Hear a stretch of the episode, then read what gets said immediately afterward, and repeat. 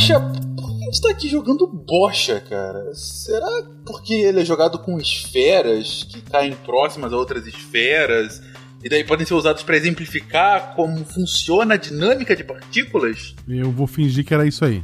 Não, tudo bem, mas fala qual era o motivo inicial. Era uma piada com o sobrenome da Thaís. Parece essa piada muito interna. Só uma pessoa muito próxima vai entender uma piada dessa. Então é uma piada que só afetaria pessoas próximas?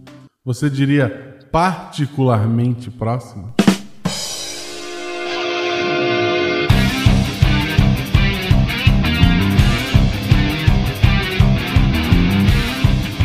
Olá pessoal, aqui é Fernando Malto Fencas, diretamente de São Paulo, e adentremos o mundo do muito, muito, muito pequeno.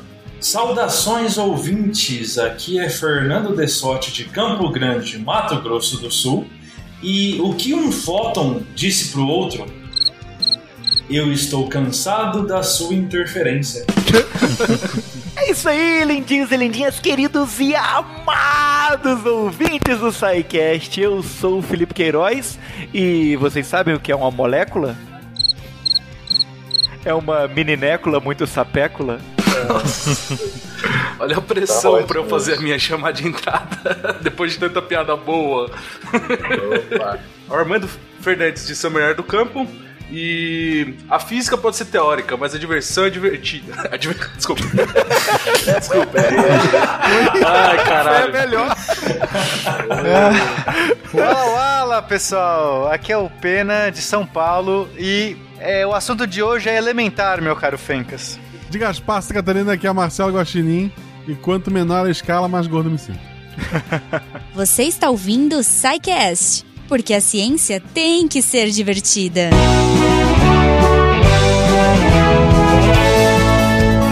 Bem-vindos a mais uma sessão de recadinhos do SciCast. Eu sou a Jujuba e hoje nós estamos aqui para um SciCast em escala subatômica. Hum, não, pera, acho que isso é um outro podcast do Deviante. Ah, mas enfim. Pessoal, antes de mais nada, muito obrigado a vocês, nossos padrinhos, patronos e bipadrinhos, que fazem esse projeto ser possível. Graças à colaboração de vocês, a ciência pode ser mais divertida. Então, se você ainda não é um colaborador, você pode ser a partir de um real. Procure aí, os links estão no post. Se você quiser comentar esse episódio, se você quiser dar sua opinião, se você quiser, sei lá, ahn, fazer perguntas, tirar suas dúvidas ou enviar um GIF bonitinho, entra lá, deviante.com.br, clica no post e comenta. Você vai conversar com os nossos participantes, vai conversar com outros participantes. E esse processo é muito legal, gente. E obviamente você pode ter o seu comentário ou o seu e-mail lido no Derivadas. Olha só, que é o nosso programa especial de leitura de e-mails aqui. Falei de e-mail, se você quiser mandar uma coisa mais, mais intimista, mas fala que eu te escuto, você pode mandar para contato@scicast.com.br. E lembrando, se você não quiser que seu e-mail seja lido no Derivadas, você tem que avisar lá, beleza? Já que eu falei de derivadas e já que eu falei de speed notícias, eu gostaria que vocês, ouvintes do SciCast, que ainda não conhecem, obviamente, que vocês conheçam os outros podcasts da casa. Cara, tem muita coisa legal. A gente fala de entretenimento, videogame, RPG, relações internacionais, é, história, uh, co- coisas do cotidiano, ufa, muita coisa. Ah, e tem os textos também. Todo dia tem texto novo no portal, textos incríveis, super legais, com a pegada do SciCast. Então, gente, é muito conteúdo para vocês é, curtirem, para vocês lerem. Sempre tem uma coisinha nova, uma coisa muito legal. E a equipe do Deviante faz isso com muito carinho para vocês. Então, prestigiem, ah, leiam, escutem, enfim, opinem. Acho que uma coisa muito legal de falar, que, que é uma coisa que a gente discute muito, é quando vocês mandam amor pra gente em forma de comentário, em forma de like, ah, indicando pra alguém. Gente, isso não tem preço, de verdade. Então, assim, quanto mais você ajudar o podcast, quanto mais você divulgar os podcasts que você gosta, quanto mais você comentar com os podcasters, né, nas redes sociais e pelo post e, e tudo mais, mais a mídia vai crescer. Então, se você gosta da mídia, se você quer fazer a mídia crescer, espalhe amor, espalhe podcast, porque é isso. Falando em espalhar, vamos nos espalhando por aqui como partículas e vamos pro episódio. Senhor Faiman tinha um sítio, ia, ia, oh. Era quack, quack, quack pra cá, era mum, mum, mum pra lá, era pião, pião, pião pra todo lado, ia, ia, oh.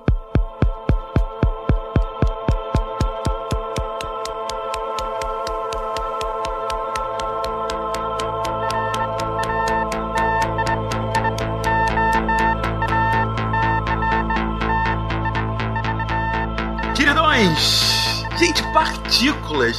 Eu lembro que quando a gente estava falando sobre que temas continuar aqui nos casts de física e tal, uma, uma grande, um grande consenso por parte de vocês é precisamos falar sobre partículas. E cá estamos.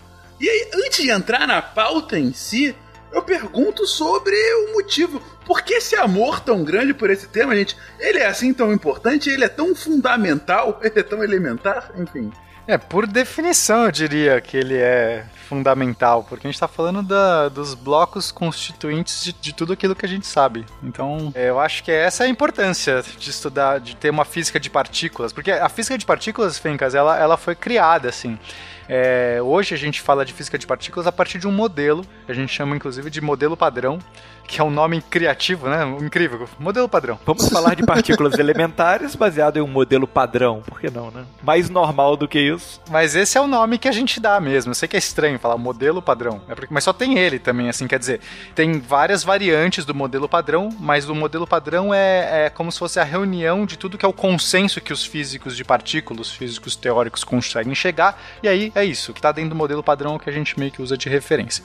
Então, em algum momento houve essa necessidade de começar a, a ter uma, um formalismo da matéria, dos constituintes, das, das partículas né, que, que a gente encontrava, e aí foi, foi se criando esse modelo padrão, principalmente por meio de uma de um ramo da física chamado teoria quântica de campos. E a partir desse formalismo a gente começou a entender que tudo, inclusive os campos de força, eram partículas. Ou seja, a gente está falando aqui basicamente dos tijolinhos da realidade. Aquilo tudo, o mais pequeno que faz com que o universo seja o universo. Que a gente consegue provar até hoje, na verdade, né? É, tem muita coisa que não tá no nosso, no, é, no nosso Lego ainda, que a gente tem que descobrir, né? A gente tem coisas aí, a, a energia escura, a matéria escura, que a gente não faz ideia ainda onde encaixar. Uhum, uhum. Mas da, da, parte que a gente conhece, né, que, que do nosso dia a dia, do nosso mundo cotidiano, tá tudo aí nesse, nesse modelo padrão. Entendi, entendi. Então, eu lembro, inclusive, que você comentou num, num dos caches coisa de buraco negro, agora eu não lembro exatamente qual pena que você fala que a gente conhece o que? 13% da realidade, não era essa? Era uma proporção absurda, né? É, 4%. Ah, puta, eu tô aqui 13% estaria feliz, eu estaria tranquila. Entendi. 4% da realidade é aquilo que a gente conhece, 96% é aquilo que a gente ignora. Exatamente. É, a gente não ignora, né? Mas a gente não sabe o que é ainda. Ela que ignora a gente. É. A gente não sabe descrever. Ah, entendi. Comentário de internet tá fora desses 4%, né? Isso. enfim, enfim, vamos então, entrando aqui de fato a pauta. Por onde começamos, gente? O Pena acabou de comentar que é uma construção teórica mais recente, derivada de uma construção que vem da quântica. Ou seja, se vocês quiserem ouvir depois o cast, dois casts de quântica, fica aí a recomendação desde já. Mas, obviamente, que é para falar sobre partículas, isso vem de antes disso. Quando que você começa a ter uma definição sobre uma coisa muito pequena da matéria, vamos colocar assim? Acho que isso parte de. desde a época de Demócrito, né? É, antes de Cristo, século IV antes de Cristo, onde começa a ser essa noção do átomo como a partícula indivisível da matéria, né? A, o átomo como o indivisível, a menor parte de tudo. E, e já, a filosofia da antiguidade já, já tem essa coisa de elementos fundamentais, isso que você comentou de tijolinho, né?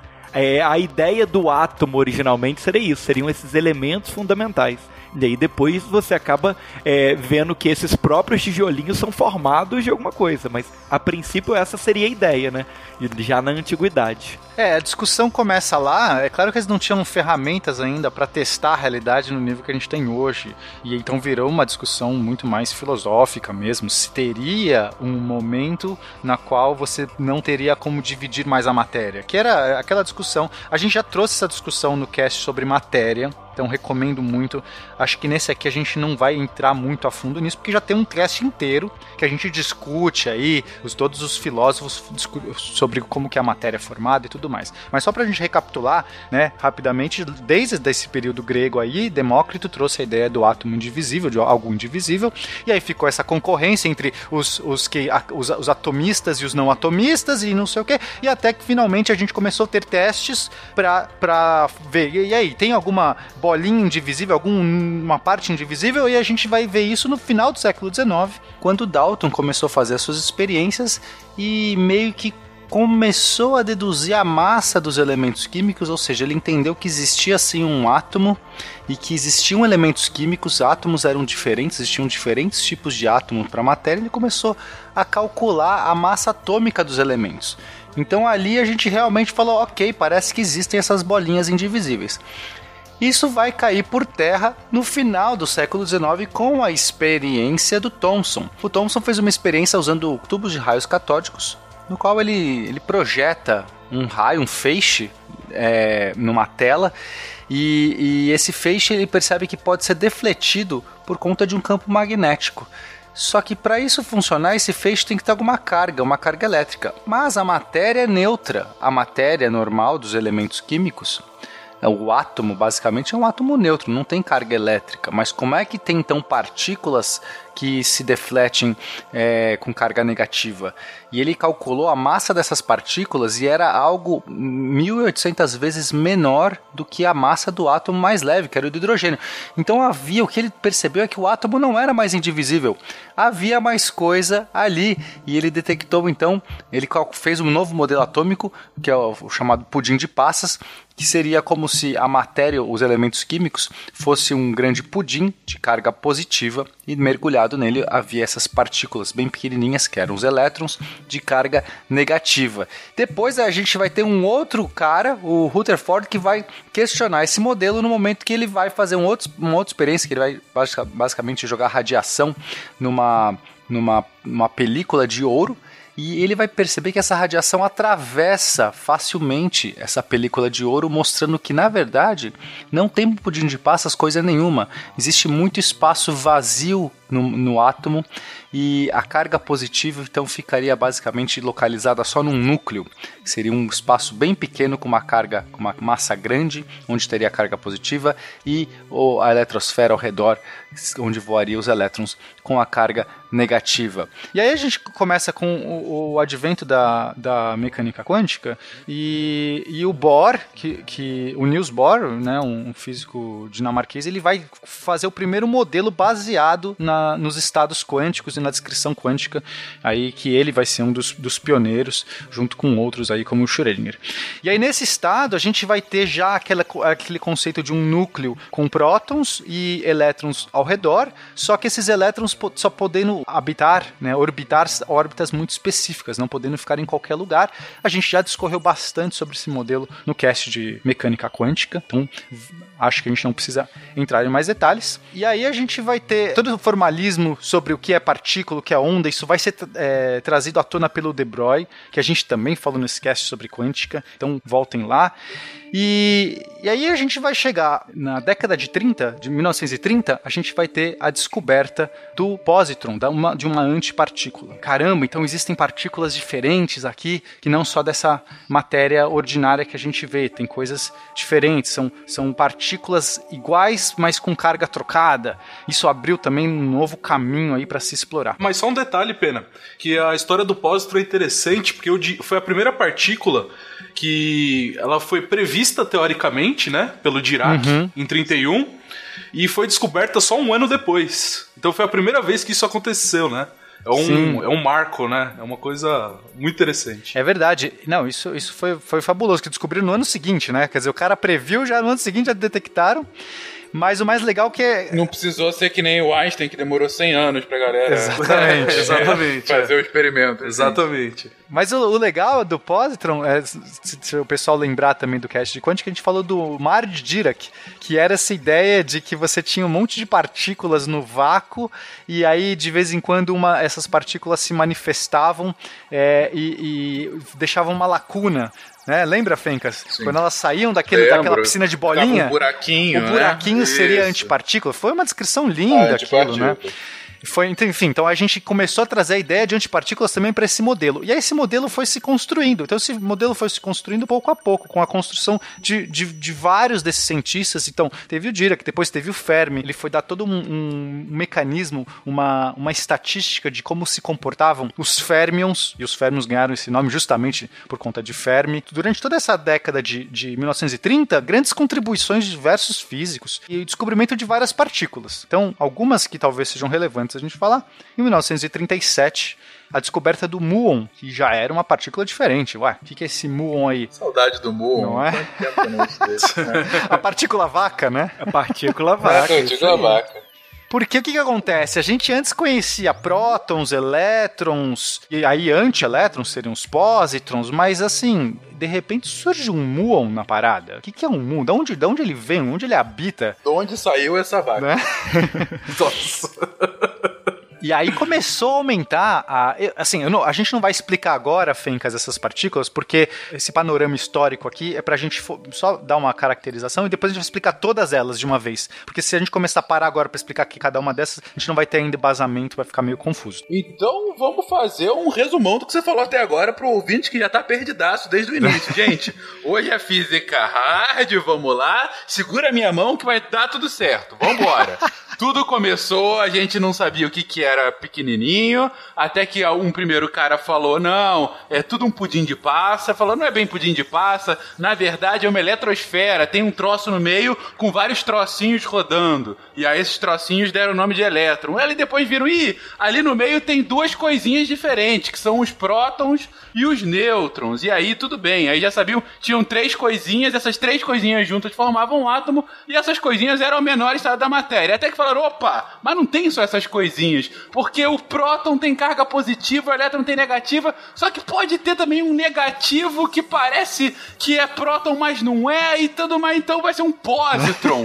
e aí com mais um aqui. E aí foram vendo, ok, só tem esses, ah não, agora chega o muon, mais uma coisa nessa parada, ou seja, começaram a ver que tinha várias outras coisinhas no meio de tudo isso. O que você precisa entender pro início do cast é a evolução histórica no final do século XIX pro século XX foi quando a gente começou a entrar no átomo cada vez mais e ver essas coisinhas cada vez menores que a gente ignorava e começou não só a ver, como a dar significado e coisas assim, olha, e ele funciona assim, e ele funciona assado. E é isso que a gente vai falar no cast de hoje. É isso? Isso aí. Perfeito. perfeito. Isso aí. A capacidade de síntese do nosso host é uma coisa incrível, né?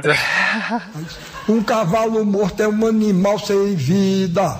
Um cavalo morto é um animal sem vida. A ruta é forte. Bom. Nessa década de 40, década de 40 e 50, teve tanta, tanta descoberta de novas partículas aí, como o Fencas falou, que distribuíram o prêmio Nobel a rodo para quem descobria partículas, né? Um professor meu falou que até essa época aí era toda vez que descobria uma partícula, você ganhava o prêmio Nobel. Aí a partir da década de 60, com tanta partícula que tinha aparecido, ah, davam Nobel para quem não descobrisse uma partícula. então você vê como, como, como que o estado da, da ciência na época, né? É verdade, foi uma, foi uma loucura aí. Da, avançou muito rápido. Na década de 30 e década de 40 a gente já vê um avanço muito rápido dessa física de partículas. Ainda não, talvez tivesse esse nome propriamente dito. E, mas a gente tem uma coisa muito curiosa, que é aconteceu em 1947, porque envolve um brasileiro, César Lattes. Em 47, né, o, em um dos experimentos em, em raios cósmicos, né, a lembrar que é, essas partículas elas não eram descobertas em laboratório, né? Muitas vezes em experimentos de raios cósmicos, né, que são radiação que vem do espaço para a Terra, a gente consegue observar ah, essas partículas, né, por meio de, de experimentos com, com, com ímãs, né, com, com, com campos magnéticos. Você consegue detectar essas partículas. E uma descoberta interessante foi a descoberta do pion em 47, onde o César Lattes ele era um, um dos chefes de laboratório é, desse laboratório que descobriu. Mesmo essa descoberta ser tão, tão importante, ele não recebeu o prêmio Nobel, né? O prêmio Nobel ficou, na verdade, pro chefe dele, o Powell, um Nobel meio que político aí, no caso, né? É, a gente tem, a gente tem entalado esse, é, é, esse Nobel até hoje aí, viu, Fencas? Mas vamos lá, ele batizou de Pion, pelo amor de Deus. Pion. E é uma pena, assim, porque foi a nossa. eh, De fato, ele- o César Lattes mereceu, por, né, por todo o trabalho que ele fez. Ele, de fato, foi a pessoa que, que conseguiu, que estava à frente da pesquisa e no final não ganhou. Quem ganhou foi o Cecil Powell, que era o chefe dele, né? Mas ele ganhou uma coisa muito melhor do que um Nobel. Ele ganhou uma plataforma de currículo vitae no Brasil. Isso aí, tá vendo? Eu acredito que até hoje é o Nobel mais próximo que a gente teve, né? O mais próximo de ter um Nobel que o Brasil teve. Acredito. Eu não sei se é bom ou ruim, porque até hoje eu só vi pessoas xingando Lattes, hein? Ah, é verdade. Eu vou ter que atualizar meu Coitado Lattes, dele, né? esse negócio é burocrático. Como eu vou pôr, gravei podcast no Lattes, é... é pois é. Aliás, gente, vocês que gravam podcast acadêmicos podem colocar no Lattes, tá? Não sei se vocês sabem Ah, é? disso. Não sabia. Você ouvinte. Olha a coisa Pois boa, é, olha aí. é. Olha só. Eu fiz humanas, eu vou botar até o miçanga. O Marcelo Valença, que volta e meia grava com, conosco de Relações Internacionais, ele sempre coloca lá, volta e meia ele tá lá atualizando. Então, vocês, ouvintes, vocês aqui, bancada que compõem, se divirtam. Tem que ver se dá ponto em concurso também, né? Cara, aí são outros 500. Se o avaliador for ouvinte, dá. Exatamente. tu gravou o Psycast, você é o famoso Fernando Dessotti, pô, tá aprovado. De qualquer forma, o, é, o nome da partícula é pion, né? Mas como ele, como o nome dele é Lattes, na verdade deveria ser Late, né? Não Pia, porque já tem um muon, né? Por que não Late?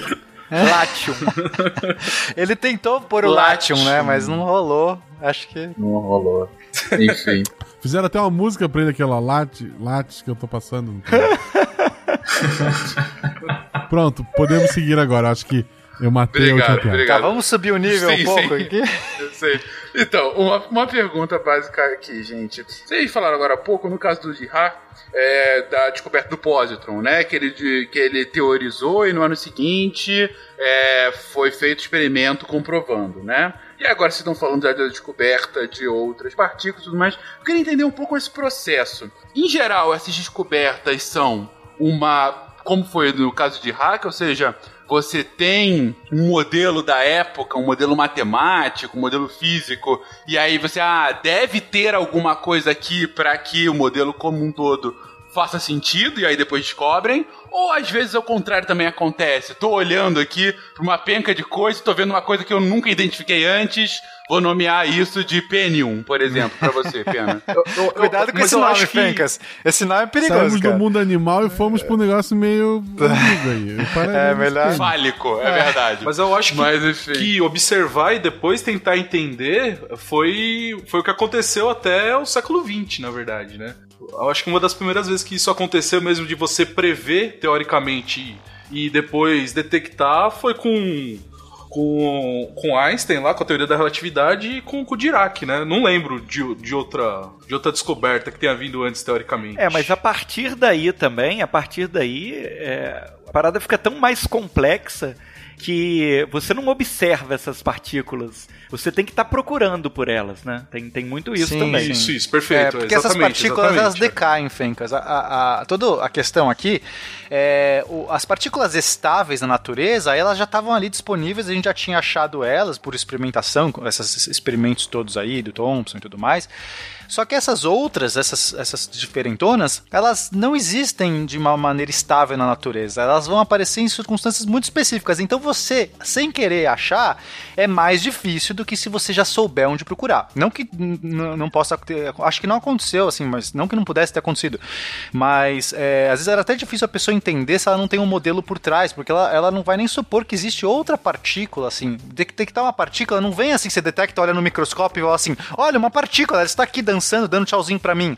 Detectar uma partícula, na verdade, é detectar um sinal. É detectar É. um ruído, alguma Exatamente. coisa. Então você não sabe nem que é uma partícula, você tá pensando que pode ser qualquer outra coisa que causou. A motivação do, do Dirac era uma das mais fúteis possíveis. Ele queria que a teoria dele fosse a mais bonita possível, por isso que pra todo elétron que tinha deveria ter um pósitron também, né? Então foi Sim. puramente por beleza que ele propôs a, a, a existência do pósitron. Cara, isso é muito Olha legal. só, é a estética. Por porque- simetria, né? Exatamente, Isso, por Ele simetria. adorava esse tipo de coisa. Porque pra ele, é, essas coisas elas tinham que ter uma ordem, né? E a maioria dos físicos acredita que tem uma ordem por trás, né? Não é assim tudo aleatório, né? Inclusive o modelo padrão é uma grande estrutura que prova isso, porque a gente consegue detectar um monte de partículas e ver como elas têm propriedades semelhantes, equivalentes e, e- e simetrias muito específicas. Então, assim, é, a estética é muito válida no ramo da física. Você olha e fala assim, minha teoria vai ficar mais bonita, mais completa, se existir isso aqui. Isso aqui é um buraco no meio dessa, dessa coisa. assim. É muito mais difícil descrever esse sistema todo desse jeito. Se eu adicionar uma partícula a mais aqui, fica tudo bonito, fica elegante. E foi por isso. Inclusive, o próprio Pion foi predito antes. É, ele é um, é um dos tipos, um dos mesons, né? Uma partícula chamada meson, que foi previsto no modelo de Yukawa, que foi também um cientista que, que adicionou esse grupo de partículas, e aí foi todo mundo tentar procurar. Então o muon foi descoberto e depois foi o, o meson. Eles já conheciam. E em específico, eles usaram é, radiação. É, eu acho que o Pion foi radiação também, foi raios cósmicos, ou, Armando? Eu acredito que sim. É, nessa época aí não tinha aceleradores, né? É. Ah, então, em geral, é, é- são raios cósmicos, né? Então, só para o ouvinte entender, como é que se eles detectavam isso? Eles não têm aceleradores, né? Os aceleradores de partícula, na verdade, são laboratórios que você pode acelerar uma partícula a velocidades incríveis, chocá-la com outras, e dessa explosão de alta energia, você gera um monte de subpartículas, de outras partículas que você pode detectar. A primeira produção de pions artificiais é de 48, na Universidade de Berkeley. Olha O aí. oscilador de partículas deles. Então foi um, um pouco antes, o- o- no ano anterior, o Lattes, né, o- a equipe, o Lattes, junto com o resto do- da equipe, descobriu através do que? De raios cósmicos. Então, os raios cósmicos, eles, eles, eles são uma radiação ou partículas que, que são emitidas no próprio universo. O universo serve como um acelerador de partículas. A gente tem supernovas, explosões, quasares, todo tipo de, de violência acontecendo aí no universo que emite essas partículas. São partículas de alta energia. Quando elas se chocam na atmosfera, quando elas chegam na, na nossa atmosfera, elas se chocam ali com os outras, eh, os, os átomos as- as- e outras partículas que estão ali na atmosfera, e daí gera uma chuva de, de partículas eh, derivadas desse choque. Ou seja, como um grande acelerador de partícula. E o tempo de decaimento é, é curto, então assim, cê- é, você, você tem que conseguir detectar, é, e foi graças, na verdade, à relatividade que a gente consegue detectar, quer dizer, não graças à relatividade, mas por conta de existir uma questão de dilatação temporal, é que a gente consegue detectar essas partículas no solo. Porque, de outra maneira, se não houvesse essa dilatação temporal, essas partículas decairiam tão rápido que não chegaria nada no solo.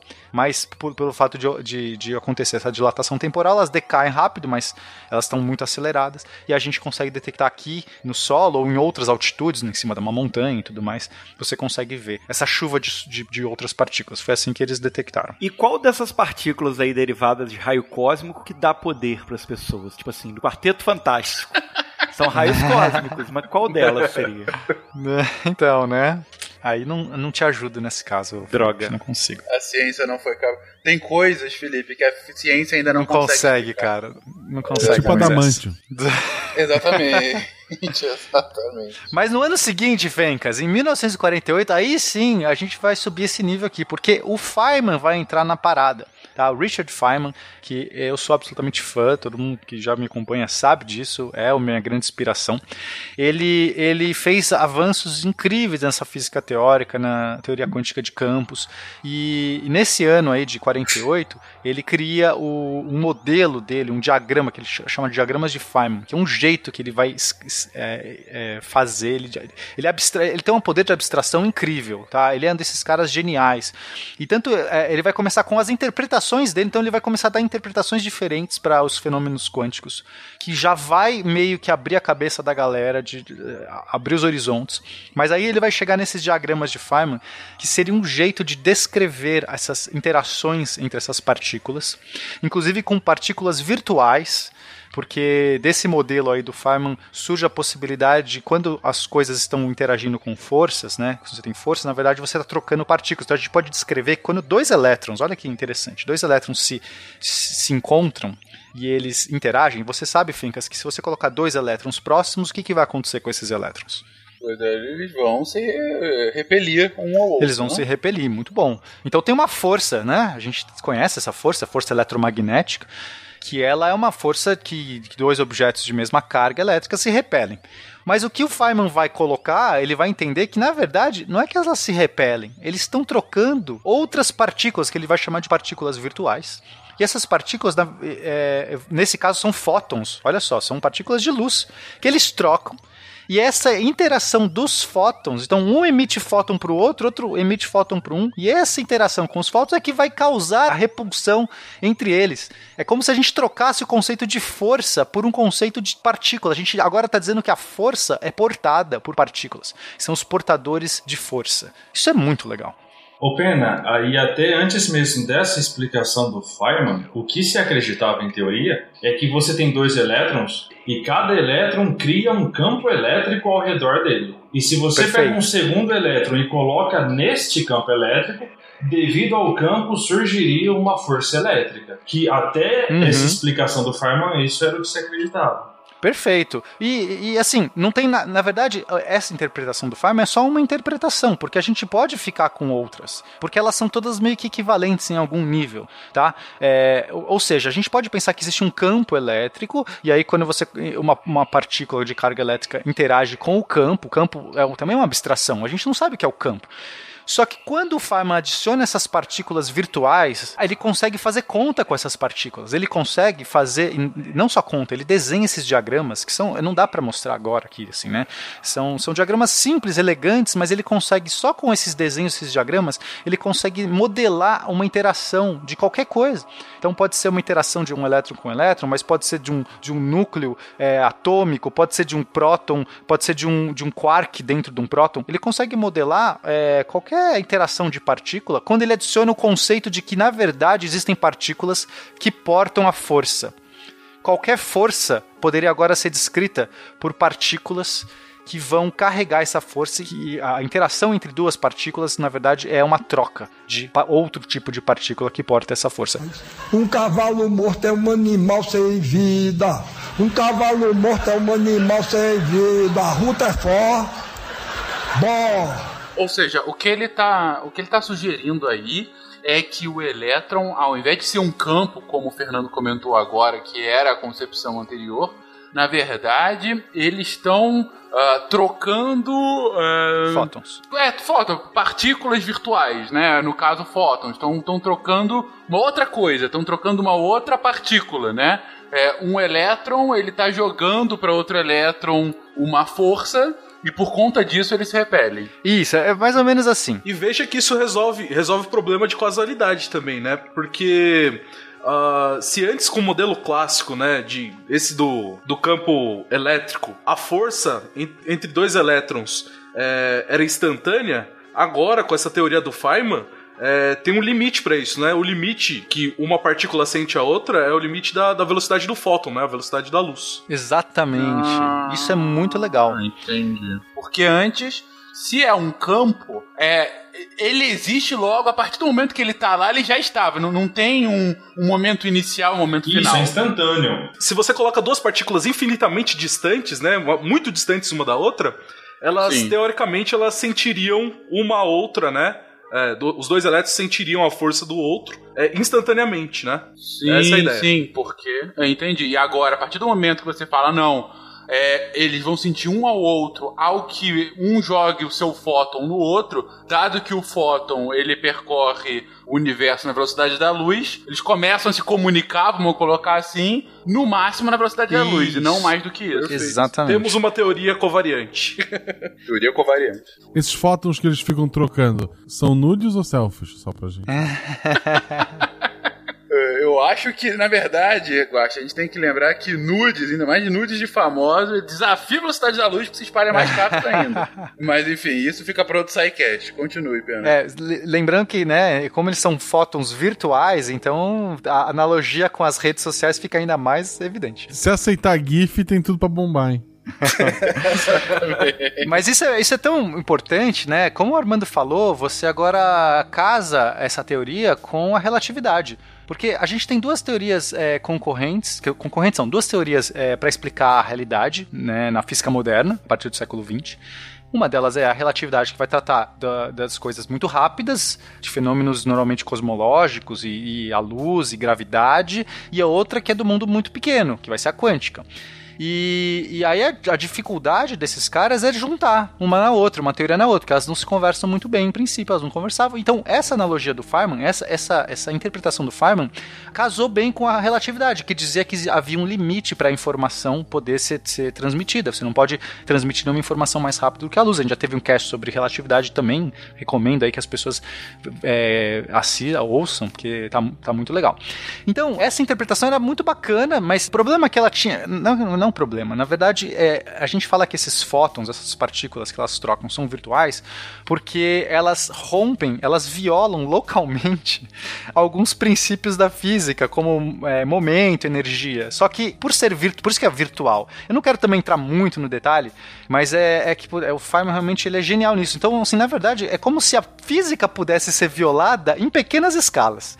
Se você violar algumas leis da física muito rapidamente, depois conciliar logo, assim, você, você só violou num tempo muito curto, num espaço muito curto, e depois resolveu, o universo fecha os olhos, põe debaixo do tapete e fala: tá tudo bem. Você violou aqui, mas ele resolveu ali. Ele explica isso com o princípio de certeza, né? Na verdade, né? É, não, é ele muito dá- legal. Ele coloca o princípio de certeza na mesa e fala, ó, Tá tudo válido aqui. a física não vale aqui porque o princípio de certeza dá, dá chance, né? Isso É, e- então isso dá inclusive o tempo de interação das partículas, Fencas, porque você só ah, tem partículas que só vão poder interagir muito rápido. Porque elas só têm um tempo curto pra violar a física. Ela- Mais do que isso, ela o universo vai ficar triste com essa partícula. Então, assim, dependendo da característica, da massa, da, da, da carga, essas partículas vão ter tempos de interação é, que variam por conta desse, desse, desse limite que você pode violar. Por isso que ele chama de fótons ou, ou partículas virtuais, porque elas, elas nunca foram emitidas, talvez de fato, mas, é, quer dizer, é, novamente, é muito abstrato. E aí a gente tem que entrar, se a gente quiser entrar na nas inter- interpretações de Feynman, acho que gente, na verdade, tem que fazer um cast de Feynman logo para abordar esse assunto com propriedade.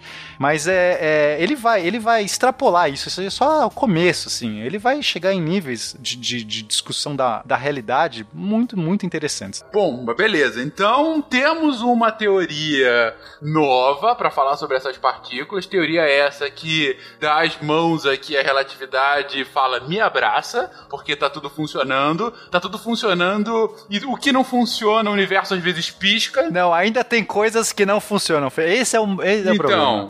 A gravidade não, ah, não dá. A gravidade, por exemplo, é um problema até hoje. A gente não, a gente não juntou, tá? Então hoje ainda é um problema aberto. Você, físico iniciante aí, se você quer ganhar um prêmio Nobel, tente colocar a gravidade no modelo padrão. É simples, automaticamente você ganha o Nobel. Tem, não tem erro. É um problema bem grave da física moderna, né? Hoje tá uma beleza. É isso, olha, SciCast te dando caminho. É só fazer isso. Se você ganhar, lembre de, de falar. E eu estou aqui por conta do SciCast. mas, ok, mas a gravidade entra na história de alguma forma agora? Não, Não, não. agora não. Não, beleza. E como continua então essa nossa Aí a gente vai ter o mecanismo de Higgs entrando na parada.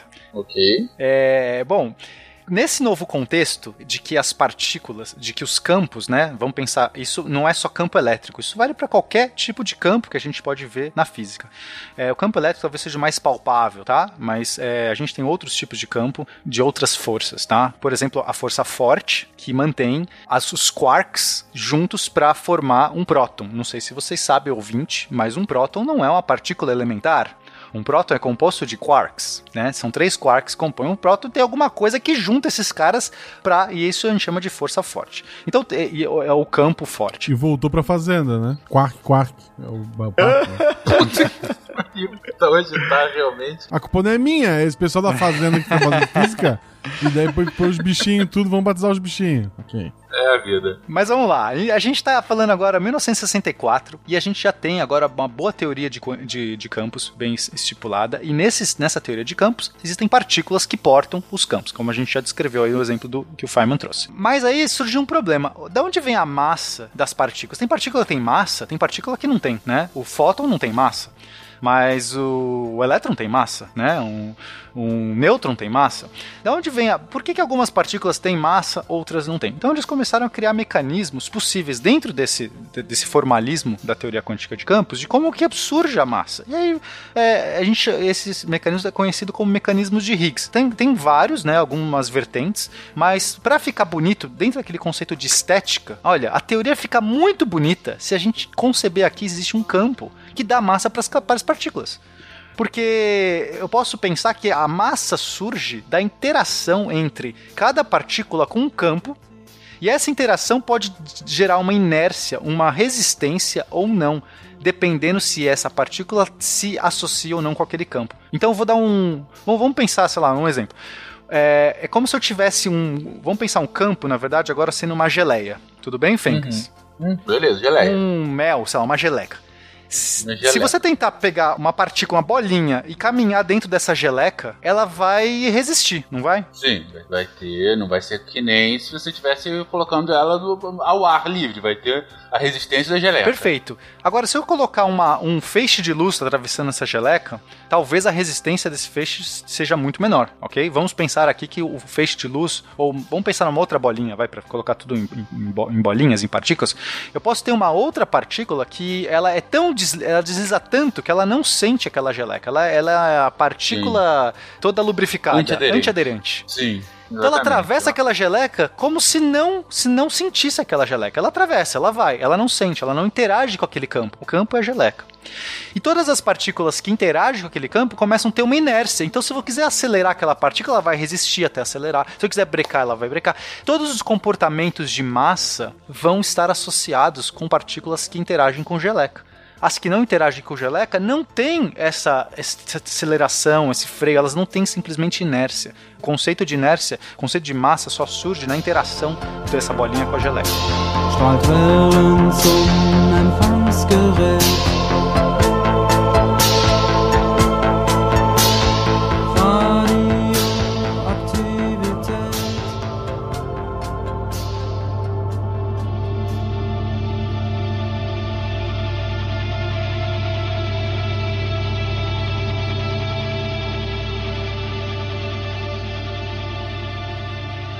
Sei que a gente tá aqui num mundo abstrato e, e, gente, é a forma que tem pra explicar de uma forma mais palpável possível.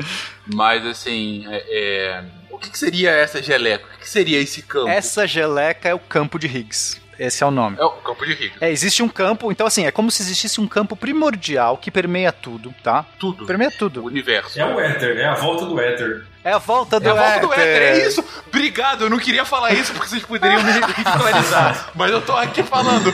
Deram, mudaram o nome do éter pra Higgs. De Foi novo basicamente o éter isso. surge aí como... Mas nesse caso não era como um éter assim para salvar a teoria, né, e tudo mais. Na verdade, o éter essa essa campo de Higgs, ele surge nessa ideia da estética, da completude do modelo padrão. Então, ele é mais inte- não é uma desculpa, né? Ah, não sei explicar um fenômeno, vou jogar na culpa do éter. É o contrário. Nossa, gente, pra gente explicar como é que surge a massa, se eu criar esse mecanismo, chama mecanismo de Higgs, esse mecanismo na minha cabeça, porque já que tudo é partícula, eu posso pensar nisso aqui, que tem um campo que interage, e as partículas que interagem com esse campo, elas adquirem massa na proporção da interação, e aí eu posso explicar a massa de todas essas partículas aqui de uma tacada só. O que foi um chute, né? Foi simplesmente uma tentativa para deixar a teoria mais simétrica, mais bela. Exatamente, pela, o ideal de estética por trás, né? Não, não tinha. Era o ideal. Pô, vai ser mais bonito se eu fizer assim. É, ah, se, se acontecesse dessa forma seria bem legal, né? Quem sabe? Ou seja, não é um chute, mas é um chute. E assim teorizou-se o bóson de Higgs. O bóson né, seria essa partícula que porta o campo de Higgs, tá? Então, Né? Seria essa partícula que, quando você está interagindo com o campo de Higgs, você está trocando, está absorvendo, emitindo, enfim, está interagindo com esse campo e daria massa para as partículas. Pera aí, o bóson de Higgs, que é a partícula de Deus, é aquela que ficou famosa. Isso é, isso esse aí. nome aí.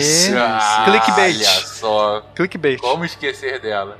Era pra ser a partícula maldita, né? Em inglês, né? Sim, Goddamn sim, part- sim. particle, né? Sim, Mas- sem traduzir errado. Pois é. Gota mágica novamente.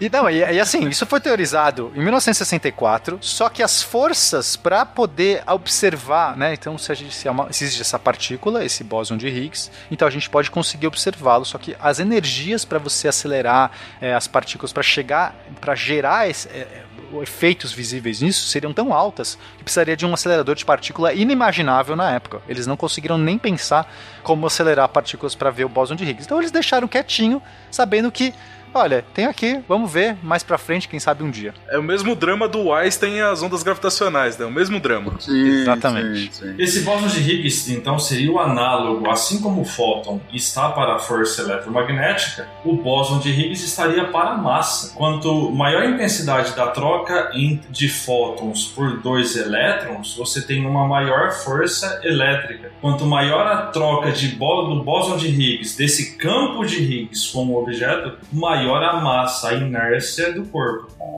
Olha só. Bom, é uma boa explicação. Valeu, Fernando. Realmente, fa- faz todo sentido. Gente, eu não sei se o ouvinte entendeu. Eu acho que a explicação da, da, da geleca que o Pena fez ficou bem clara, mas é, é basicamente o seguinte: todas as partículas, em teoria, não teriam massa. Mas algumas partículas vão passar na geleia e a geleia não deixa elas passarem. E dessa, dessa força, ela tentando passar pela geleca, ela cria uma inércia, ela cria uma resistência e a massa nada mais é do que a resistência do que disso. Exatamente. Enquanto isso, o fóton, essa partícula sem massa, ela é a bolinha de teflon que passou pela geleca. Ela passa incólume, não tem resistência nenhuma. E aí tá lá, linda, leve e solta, sem nenhum tipo de massa. E assim, já que a gente tá explorando, Fencas, olha só, já que a gente tá explorando, se você tem uma bolinha que não tem nenhuma resistência, qual a velocidade que ela pode viajar? Infinito. Infinito, certo? Se você não tem resistência nenhuma. Um- Nenhuma. Porém, assim, né? pela teoria da relatividade, o tem. Aí é que fica mais bonita, mais filosófica a coisa. Se você né, pegar lá o episódio de relatividade, é como se o que o Einstein descobriu fosse partículas sem massa, na verdade, elas têm um- uma, uma velocidade limitada pelo próprio tempo. É como se o tem, a passagem do tempo, a, a própria tecido do, do universo, ela tem uma medida, um padrão de, de como que essas coisas se, se, se portam, se, é, se transportam. E esse é o limite, é o limite da luz, da velocidade da luz, né? Tipo, na verdade o fóton tem a velocidade da luz porque ele é, ele é essa partícula sem massa. Então meio que não é o infinito, né? Assim, para Newton seria a velocidade Sim. infinita, e aí para Einstein não. A velocidade de algo sem massa, sem atrito, sem nada tem um limite. Mas enfim, vamos voltar aqui ao nosso, nosso modelo. Então, assim, é, ficou o mecanismo de Higgs lá, né, quietinho, mas outros mecanismos também foram surgindo. E eles foram entendendo como que as forças poderiam se desdobrar umas nas outras. E aí a gente tem, o nome disso chama teoria de tudo, porque a ideia é você, você fazer uma teoria que consiga explicar todas as forças como vindo de um único, de uma única coisa. É, é, a, a galera acredita que lá no, lá no passado, lá no Big Bang, quando a gente estava um regime de altas energias, é como se todos esses campos fossem unificados, fosse um único campo fosse uma única coisa. E aí, como a, a, o universo vai esfriando, a gente vai tendo que, é, mecanismos de quebra de simetria. É meio, é meio complexo de explicar aqui, não quero entrar muito no detalhe, mas é como se as forças que estavam todas unidas, elas vão é, divergindo, vão criando bifurcações. E, e aí, então, teorizou-se que no passado, em algumas energias, em, em certas energias, a gente tinha a unificação da força eletromagnética com a força fraca. Tá. A força fraca ela é a força que gera alguns decaimentos é, radioativos, por exemplo, que faz com que é, você tenha aí componentes radioativos. É, assim, não é uma força do nosso dia a dia, tá? Mas ela simplesmente é, ela, ela é uma força que converte de repente um nêutron num próton ou um próton num nêutron. Eles podem fazer essa brincadeira e aí, e aí ele interage com, com esse campo aí da força fraca. O que importa é que em 1967, o Weinberg ele conseguiu unificar a força fraca com a força eletromagnética. Então ele criou um mecanismo que explicava perfeitamente como essas duas forças estavam unidas no passado.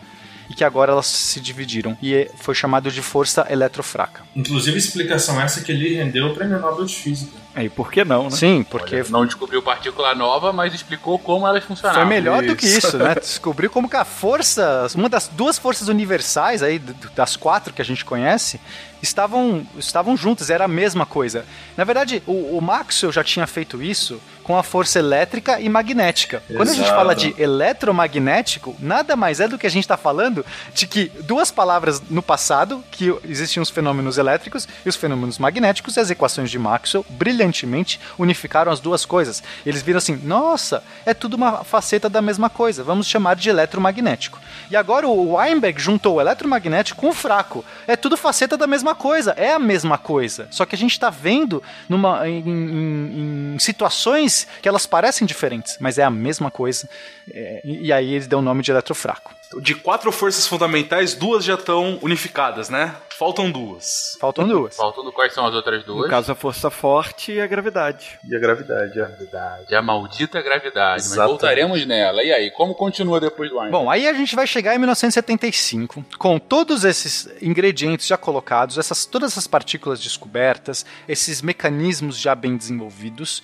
E o- aí é cunhado de, de fato o termo modelo padrão, que é o momento onde a gente vai catalogar. A gente pegou toda aquela salada. Imagina que é uma pessoa chegando no zoológico, zoológico não, uma pessoa chegando na natureza e começa a catalogar animais. Olha, achei esse animal, achei- vou teorizar que existe um animal aqui no meio, um elo perdido aqui. Olha só, não sei o que, eu acho que a baleia veio do não sei da onde. Ele começa a fazer um monte de coisa, só que chega uma hora que você, assim, não, para tudo. Agora é a hora que a gente tem que fazer nosso zoológico de verdade. A gente tem que ca- categorizar, a gente tem classificar essas partículas todas. Vamos organizar essa bagaça, né? Bonito. Beleza, então o, o modelo padrão nada mais é do que uma grande enciclopédia das partículas. É, vai, é o nosso zoológico aí, sei lá, pode ser. Nossa, É, zoológico. já tem o som dos bichinhos, né? É a fazendinha. Exatamente. É verdade, a gente tá chegando que nada mais é do que uma grande fazenda, Guaxa. Essa é a conclusão do cast de hoje.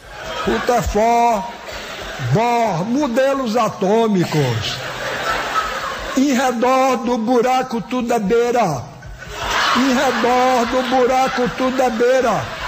Mas agora a gente vai explicar para os ouvintes, afinal de contas, o que, como que são, qual- como que é esse zoológico, né? Como que essas partículas estão classificadas? Porque a, Como é, a graça desse, desse episódio vai ser esse. Vamos ver a salada que vai sair Então, daí. Ah, excelente. Beleza. Então vambora, vambora. Como que então tem essa enciclopédia? Como que o nosso cientista intrépido no meio da, da, da selva catalogou essas partículas? Ok, vamos lá. Primeiro, vamos olhar a constituição do nosso universo como a gente entende hoje. Ok. Do jeito que a gente entende hoje, Fencas, nosso universo é, não- é- é- a- o panorama não é muito bom, como a gente falou lá, lá para você antes. A gente tem 68% do, do universo, a gente entende que ele é permeado por algo chamado energia escura, que a gente não faz ideia o que é. A gente entende que existe uma energia no vácuo que acelera, é, que é uma que tem um papel quase antigravitacional, ou seja, ele, ele consegue é, como se fosse uma repulsão, vai. O universo ele está se, rep, é, se repelindo mais do que deveria. É, então a gente coloca no pacote da energia escura. A gente tem um é, 27% de, de, do, do universo, a gente entende que é feito de uma matéria que ela não se comporta como a matéria que a gente conhece, a gente não sabe como ela interage, a gente não sabe nada, a gente só sabe que as galáxias têm mais matéria do que deveria ter para manter o giro. Quando você olha uma galáxia girando, você fala assim: olha, ela gira de um certo jeito. Para girar de um certo jeito, ela tem que ter uma quantidade X de matéria. Aí você conta, você vai começar, aí você olha para as estrelas que estão naquela galáxia, soma toda a matéria dela e fala assim: caraca, ela tem muito menos. Deveria ter muito mais matéria ali do que parece. E aí, essa matéria extra, que a gente não faz ideia como que funciona, chamou-se de matéria escura. E só eh, entre 4 e 5% do resto é o que a gente conhece como matéria ordinária, ok? Ordinária. Ok, então a gente conhece um vigésimo do universo. Um vigésimo. Dessa matéria ordinária, a gente vai eh, ter basicamente os constituintes dos nossos átomos, que vão ser é, o núcleo, que prótons e nêutrons, que a gente já falou, os elétrons ao redor. E a gente tem luz também, que são esses fótons. Isso era o entendimento aí que a gente tinha do, do- da matéria mais ordinária possível, mais, sei lá, cotidiana possível que a gente pode ter. Aí a gente vai começar. Então, lá atrás, quando a gente estava falando historicamente, que é, houve uma separação entre férmions e bósons, certo? Então, a gente começou a classificar as partículas entre duas categorias, férmions e bósons. O que são essas partículas? O que- Qual a diferença entre férmions e bósons? Então, os férmions vão ser partículas que têm spin meio. Eita, mas o que é um spin, né, Fencas? A gente nem falou de spin. E agora? O que a gente faz? Aquele que tem todo dia no seu feed, é mais ou menos de manhã, mas enfim. É, o que, que você quer um spin pra física, Pena? O spin, né, já assim como a ideia de ser um giro, é como se fosse um giro intrínseco de uma partícula. Então, é como se uma partícula, se a gente fosse pensar no modelo de uma bolinha, que não é uma bolinha, mas para facilitar, vamos pensar que é uma bolinha. Então, é, essas bolinhas, elas podem orbitar certas órbitas, né, podem fazer certos caminhos. E, e se eles giram, eles têm um momento angular. O que é um momento angular? É, uma, é como se eles tivessem é, uma propriedade na, na física, assim como se tem um momento linear, que, que quando se tem um choque, ele se conserva, né? Se a gente for lembrar das aulas de física, as duas partículas se chocam, as partículas elas saem uma para cada lado, meio que o momento total, a quantidade de movimento total é preservada. Assim também vale para as coisas que giram, tá? Tudo que gira tem uma certa quantidade de giro ali dentro, que se você interagir com outra coisa, a quantidade total de giro fica a mesma. Isso é muito legal, por exemplo, quando você tira a- o ralo da pia. O que acontece, Fencas, quando você tira o ralo da pia? Você olha a água, ela parece lá paradinha, certo? Você encheu a pia, ela tá paradinha ali. Aí quando você tirou. Quando você tira o ralo da pia, se você colocar um barquinho, coloca um barquinho em cima da sua pia agora, só pra gente fazer Eu uma sempre analogia. faço isso. Esse barquinho, se ele está ali, ele vai estar meio que dando uma. De repente, é, é, andando bem devagarzinho. Tá? Se a água não tá turbulenta, nem nada, se deixou a pia paradinha, o, o barquinho que tá ali em cima da pia, da, da água da pia, vai estar meio que andando bem devagarzinho. Quando você puxa o, o ralo da pia, a água começa a descer e ela começa. O raio da, da água, né? Começa a diminuir, porque o nível da água desce. Então, o raio, a distância circular vai diminuindo, certo? A circunferência da, da, da água vai diminuindo. Só que a quantidade de movimento angular, né, é, esse momento angular, a quantidade de giro se preserva. Então, antes você tinha muita massa e um raio grande girando devagarzinho, o barquinho ia bem devagarzinho. Conforme esse, esse raio vai diminuindo, o, a velocidade tem que aumentar para manter a mesma quantidade de movimento angular.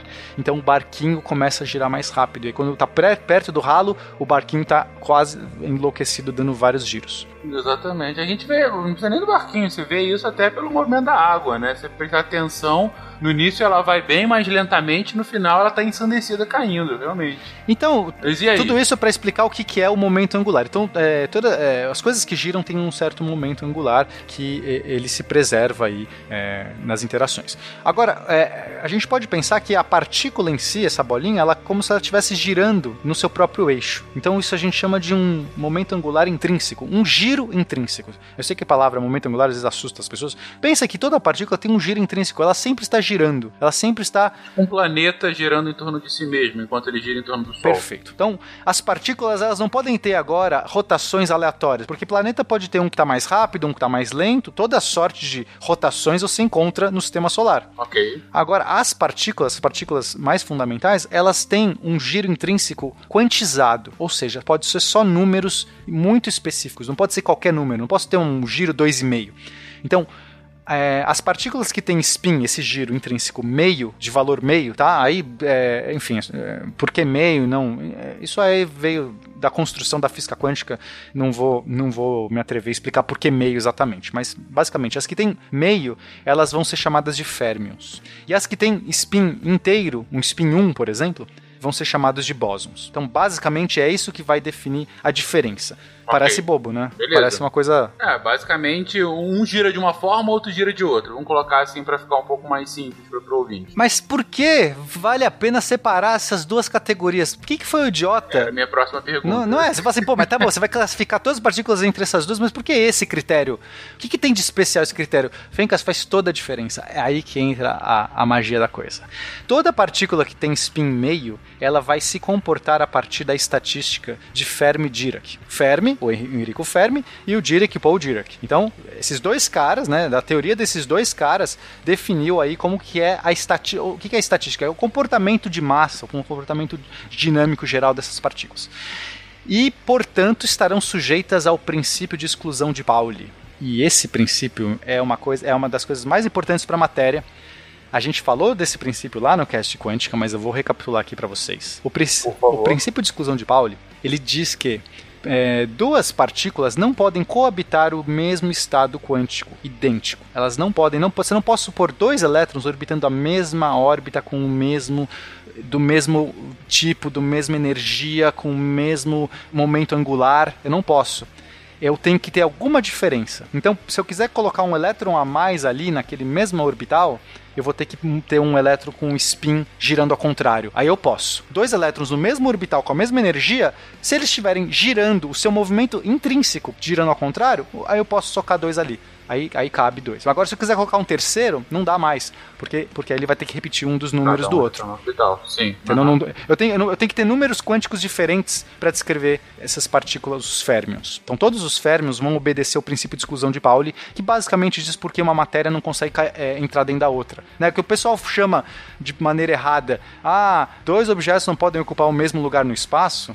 Que está por trás disso, na verdade, que a gente já viu que pode ocupar o mesmo lugar no espaço em várias circunstâncias, né? O buraco negro, um exemplo. Mas enfim, o que está por trás disso é o princípio de exclusão de Pauli, que diz que é, como a- a- os férmions são a, a- matéria mais ordinária, a matéria, a, matéria mais palpável, vai? Mais Palpável, elementar? não não Não, elementar nesse caso. É, é a matéria real, vai? Porque não é uma força, que eu quero dizer, diferente de força, tá? Como os férmions são as coisas que realmente são palpáveis. É a matéria propriamente dita, né? Matéria propriamente dita. Então, é, a matéria propriamente dita não, não, não ocupa o mesmo lugar no espaço no- cotidianamente. A gente não vê essas coisas acontecendo. Os átomos, eles não se, se aglutinam todos no mesmo estado quântico, eles ficam separados, eles têm tamanho, eles têm forma, e é isso que dá a forma e a, e a dimensão física dos objetos. Porque eles, obede são, eles obedecem a essa estatística de Fermi-Dirac e, portanto, seguem o princípio de exclusão de Pauli. Ok? Ok, o que você está querendo dizer é que esse, esse tipo de, de partículas, que são as partículas que têm esse spin meio, né? Esse primeiro tipo de, de, de rotação, de autorrotação, né? Eles vão seguir esse princípio de Fermi-Dirac e, e que é, estão sujeitos a esse princípio de exclusão de Pauli, que nada mais é do que são partículas que não podem coabitar no mesmo espaço. Vamos para simplificar. Elas não podem. É, tem assim, ah, no mesmo spin e tudo mais, você, você até explicou aqui, mas para simplificar ainda mais. É, ou seja, os férmions eles não podem ah, estar no mesmo lugar ao mesmo tempo, Ah, na mesma, enfim, o que você colocou, né, na mesma órbita e É, tudo mais. estado quântico que a gente chama, né? Sim, é, mesmo estado quântico, ok. Mas eu acho que ao mesmo lugar ao mesmo tempo fica bem mais palpável pro ouvinte. Sim, né? é, mas, é- mas eu vou só fazer esse disclaimer porque eu acho que é muito importante. Porque, a- é, é, assim, já que a gente tá fazendo um sidecast denso, né, eu gostaria de, de- de trazer. Porque, porque Claro, a- claro, a- as claro. analogias são boas. Elas são boas para as pessoas entenderem, mas tem um momento que as analogias falham. E, e é- e é por isso que é- acho que é legal a gente a- atentar. Então, é, quando a gente fala de estado quântico, é diferente de mesmo lugar e, e- mesmo tempo, mesmo lugar. Por quê? Porque até é, a gente tem o princípio da incerteza que a gente não consegue nem saber onde está a caralha de um elétron, né? Lembra também do cast de quântica? A Sim, gente não claro, sabe, claro. a gente não tem mecanismo para detectar a posição exata de um elétron e nem a velocidade dele. Se eu sei uma coisa, eu não sei a outra. Então, eu não consigo nem saber o que, que é espaço, de ocupar um espaço, porque eu não sei onde ele É, está. teo- teoricamente a partícula não tem nem tamanho, né? Elas são todas pontuais. Então nem, nem, nem tamanho a gente consegue prever dessas partículas, né? A gente só conhece elas pela massa. E se a gente fizer a analogia de partícula onda também, porque a gente pode ter uma interpretação de ondulatória ou partícula, porque a gente, são equivalentes, aí perde ainda mais o sentido, porque a gente uma onda, uma onda é uma coisa que está permeando o espaço inteiro, né? Então quer dizer, ou seja, não tem é, é, tentar falar de espaço é, e tempo nesse caso é, é- é realmente falha. Então a única coisa que a gente tem segurança é se eu meço um elétron, uma energia, o elétron tem uma certa energia no, no átomo eu sei que ele está. Aquele, aquela energia que ele tem está definindo o estado quântico. Então ele vai ter uma órbita, um, um orbital, ele vai, ele vai estar num espaço específico confinado, embora seja um espaço bastante aberto, ele, ele é uma nuvem de probabilidade, mas eu sei que ele vai estar mais ou menos num espaço confinado, mais ou menos uma trajetória, mas eu não sei exatamente, não posso falar onde ele está exatamente. Então o que eu posso fa- falar é, dentro desse estado quântico definido por essa energia, eu posso pôr até dois elétrons, desde que um esteja com spin horário e outro com spin anti-horário, por exemplo, ok? Beleza. Beleza. Rutherford, Bohr, modelos atômicos. Em redor do buraco tudo é beira. Em redor do buraco tudo é beira. E aí a gente tem outro tipo de partícula, que são os bósons. Os bósons, que não são partículas de palhaço, embora pareçam. Nossa. Foi mal. Foi boa, foi boa, foi boa, pena. Vamos, vamos incentivar, foi boa. Eles seguem a estatística de Bose-Einstein. Daí vem o nome bóson, né? O Fermi vem. Os Fermis vêm de Fermi e o bóson vem de Bose. Explica Pio. O Pio veio de Pi mesmo. Mas o Einstein já tinha né, um nome tão famoso aí, e aí deram no- o bóson foi do Bose, não, não recebeu o Einstein, sei lá. Também seria horrível uma palavra, uma partícula chamada Einstein, né? Melhor bóson, sei lá. Enfim, o que que significa? Que eles não têm restrição de ocupar o mesmo lugar, o mesmo espaço, ou o mesmo estado quântico. Você pode aglutinar à vontade os bósons, e eles não ligam pra isso. Isso, o princípio de exclusão de Pauli não se aplica aos bósons. Isso. Que é o chamado like a boson. Então, Fencas, o que que é um bóson? Por exemplo, o fóton é um bóson. O fóton é um O boss. fóton, ele tem um spin O dele. bóson de Higgs é um bóson. Ah, o bóson de Higgs. É, isso eu imaginei. Olha aí. Ia ser o, o grande plot twist do cast seria esse boss de o Fermi. Só pra ferrar os estudantes, né? De uma pessoa que não se chama Higgs. No caso do, do, do fóton, é, é bom da gente perceber essa questão do bóson poder é, ocupar o mesmo lugar, porque a ideia do laser, por exemplo, é isso, né? Você pegar vários fótons, colocar todos eles amontoadinhos no mesmo lugar e disparar de uma vez só, né? O laser é isso. São fótons Exatamente. ocupando o mesmo lugar. Que é o que se fosse um férmion não poderia, no caso. E assim como o bóson de Higgs e o fóton e as outras partículas mediadoras de força, todas essas são bósons. Mediadoras de que é, que é esse conceito? O fóton é a partícula mediadora da força eletromagnética. Voltando lá nos dois. Ah, sim, aquilo que você falou Isso, isso. Entendi, Isso. entendi, entendi. Ok, então, recolocando o que você falou. As partículas que medem as forças dos férmions são os bósons. Isso, Perfeito. perfeito. E aí. o medidor de Ki lá que os Saiyajins usam, na verdade, ele faz uma análise de bósons que são emitidos do corpo, entendeu? Bósons de Ki. Olha só, Olha aí. Dragon Ball Z, que beleza. Mas, ok, ok. A, a pergunta que eu quero fazer mesmo é quem mede os bósons agora. Mas eu sei que a gente não vai entrar nisso, porque é aquela coisa, né? Se o bóson é a medida do férmion, o que, que é a medida do bóson? Mas continua aí, Pena. Tá, vamos lá. Então agora a gente, sabendo essa separação, a gente agora vai criar as nossas partículas elementares. As partículas elementares são aquelas que até o nosso entendimento, até a atualidade, a gente, elas não são compostas de, por nenhuma outra partícula, elas são indivisíveis. Sim, é o átomo do, do- do- dos tempos modernos. É o átomo do átomo. Ok. Então a gente vai ter, olha só, agora eu vou tentar explicar pra você o, o conceito. Então vamos lá. Primeiro a gente tem ah, as partículas, vamos falar dos férmions primeiro, essas partículas de matéria, né, a matéria como a gente entende. Dos férmions a gente vai ter os leptons, que são as partículas mais leves. Por exemplo, o elétron. O elétron é levinho, né? O elétron é uma partícula leve. Associado com o elétron, e- ah, e a gente vai ter três gerações. Todas essas partículas vão ter três gerações. Esses são os termos que a gente usa hoje em dia, tá? Então, a primeira geração de os leptons vai ser o elétron. A segunda geração dos, dos, dos leptons vão ser os muons. E a terceira, o tau. Então aí tá surgindo as outras partículas bizarras, que elas, essas partículas, o muon e o tau, elas, elas são muito instáveis, então eles não, não dá pra fazer átomo de muon, né? Não dá pra fazer átomo de tau, não dá. Mas eles têm uma diferença, não precisa nem entrar nela aqui, mas uma diferença significativa do elétron para ser uma classificação distinta. Esse- eles simplesmente são mais pesados, tá? Então o elétron, ele é mais leve, o muon, segunda geração, um pouquinho mais pesado, e o tau, um pouquinho mais pesado. E todos eles têm Ah, spin meio, e todos eles têm carga elétrica menos um. Ok? Eles são todos parecidos, é só. O mu é um elétron um pouquinho mais gordinho, é isso. É, a gente tá fazendo a zoologia das partículas agora, né? Entendi, entendi. A gente tá aqui, E beleza. essa beleza. última a gente sabe até como que ela foi batizada, né? O cara quando encontrou no experimento falou assim: "Ah, essa é tal partícula que você estava procurando, né?" E aí a gente vai ter associado a cada tipo de elétron, ou seja, a cada geração, a gente vai ter um neutrino. Neutrino, gente, é uma partícula muito mais leve que o elétron. Se o elétron era leve pra você, você não você precisa conhecer o neutrino. Os neutrinos, eles são incrivelmente mais leves. Eles são tão leves que por muito tempo acreditou-se que os neutrinos não tinham massa. E aí foi uma grande descoberta eh, quando alguém conseguiu realmente detectar a massa de um neutrino, porque todos os todos os experimentos falam assim, não, é muito leve, não tem massa, tá? Agora, o problema do neutrino é que os neutrinos eles não têm carga elétrica, carga elétrica zero. O que significa um objeto com carga elétrica zero quando ele está vendo um fóton, Fen- Fencas? Ele não interage. Aê, fóton, caceta! Muito bom, você está prestando atenção. Eu tô prestando atenção. Fencas! tô, cara, tá difícil, mas eu tô. Isso é muito lindo. Os neutrinos, eles não interagem com a matéria. A hora que o Pena gritou mal, eu aliviei. Ufa, não foi. Olha só, Fencas. A, a gente olha o nosso mundo, ele é feito de é, força eletromagnética, basicamente. As nossas, to- toda a matéria tá presa umas nas outras. Tu- tudo que você olha, olha ao seu redor, tudo é feito de matéria, de, de prótons, é, elétrons e luz.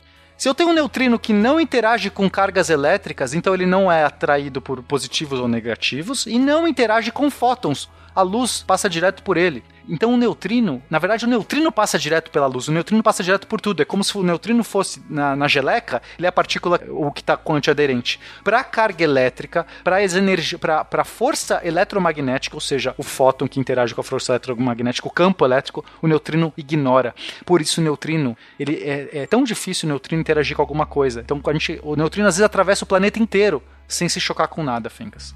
Ele só Mas como que a gente consegue identificar uma partícula assim se ele não interage com Então, nada? se ele não interagisse com nada, nada, nada, seria o mesmo que teorizar que ele não existe, porque aí, né? Mas ele Exatamente. interage com algumas coisas, mas ele não interage com o, o campo eletromagnético. Ele, intera ele, vai, Ah, ele tá. interage com o campo fraco, eletrofraco ele Isso, interage. Então, só fenômenos com que vão envolver a força fraca vão, vão é, causar alguma coisa no neutrino, mas esses fenômenos são muito menores. Eles não constituem, a força fraca não constitui a matéria, né? ela só causa decaimento e tudo mais. Então, ou seja, o neutrino pode às vezes passar a, é, é, a muita, uma quantidade enorme de matéria sem sofrer nenhum desvio. Raramente ele vai sofrer um desvio, alguns vão sofrer um desvio.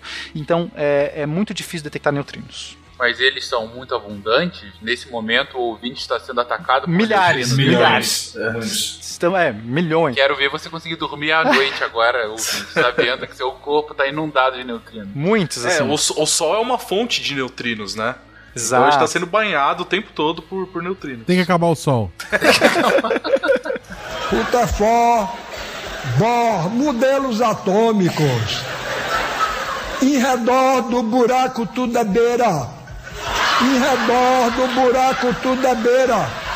Bom, é, entendemos os leptons, Fencas? Leptons, muito levinhos, São sereleptons. mais leves que os outros. Sereleptons. Serelepton. Excepcional, beleza, os sereleptons. Agora a gente vai para os quarks. Os quarks já são Quarks. os mais gordinhos.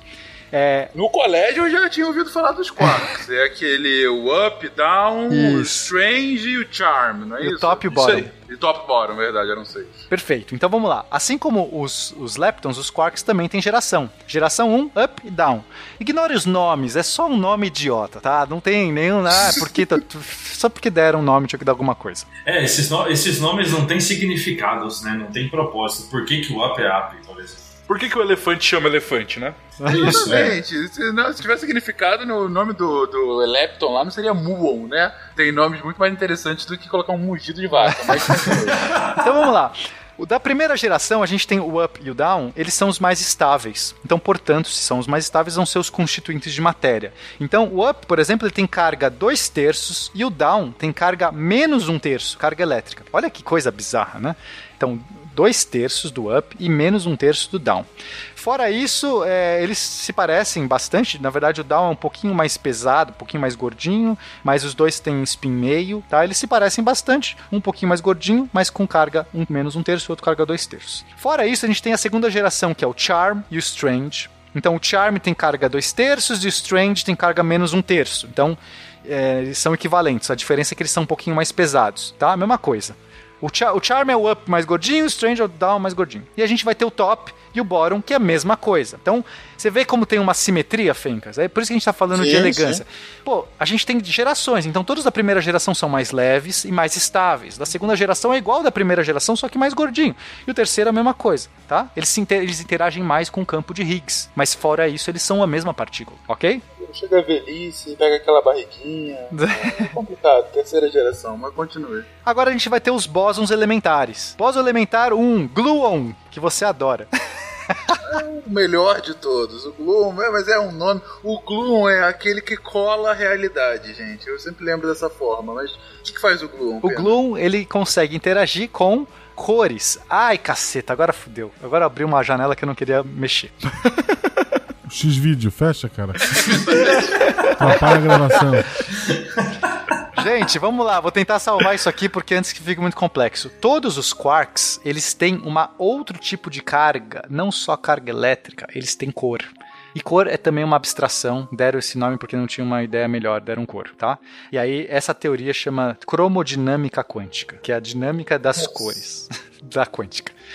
Então é como se, se só os quarks, os leptons não têm cor. Os leptons não interagem com gluons. Os gluons são a força que interage com cores, ou força fo- a força que interage com a- o campo forte, tá? Mas vamos dar o nome de cor agora para facilitar. Então, os, os, os quarks podem ser azul, verde ou vermelho. Eles têm lá, pode. Ó, estou azul hoje, agora eu tô vermelho, tá? Eles têm três estados possíveis. E o gluon, ele na verdade fica trocando a cor de um para outro. Quando um, um quark interage com outro quark, o que, que ele tá fazendo? Ele está trocando o gluon. Ele emite uma cor para um e recebe cor, muda de cor.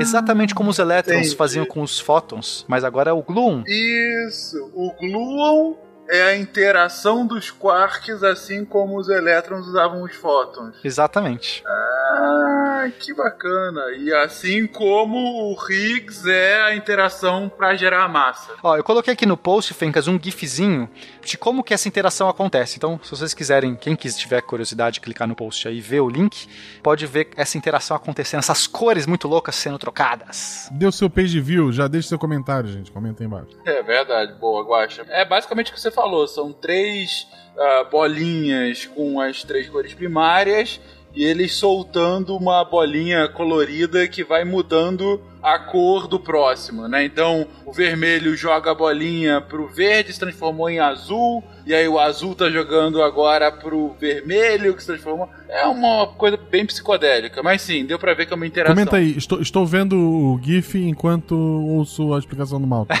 Comente isso, agora, faça isso, agora. gente. Vai ter mais GIF, já aviso. Vai ter nudes. Boa. Tem o nude do Pena. Mas só pros primeiros 100 comentários, corra. Eu acho que a galera não vai clicar se for nude do Pena. Podia ser um nude de alguém mais. As pessoas clicaram pra ver eu e o Tarek vestido de Elsa.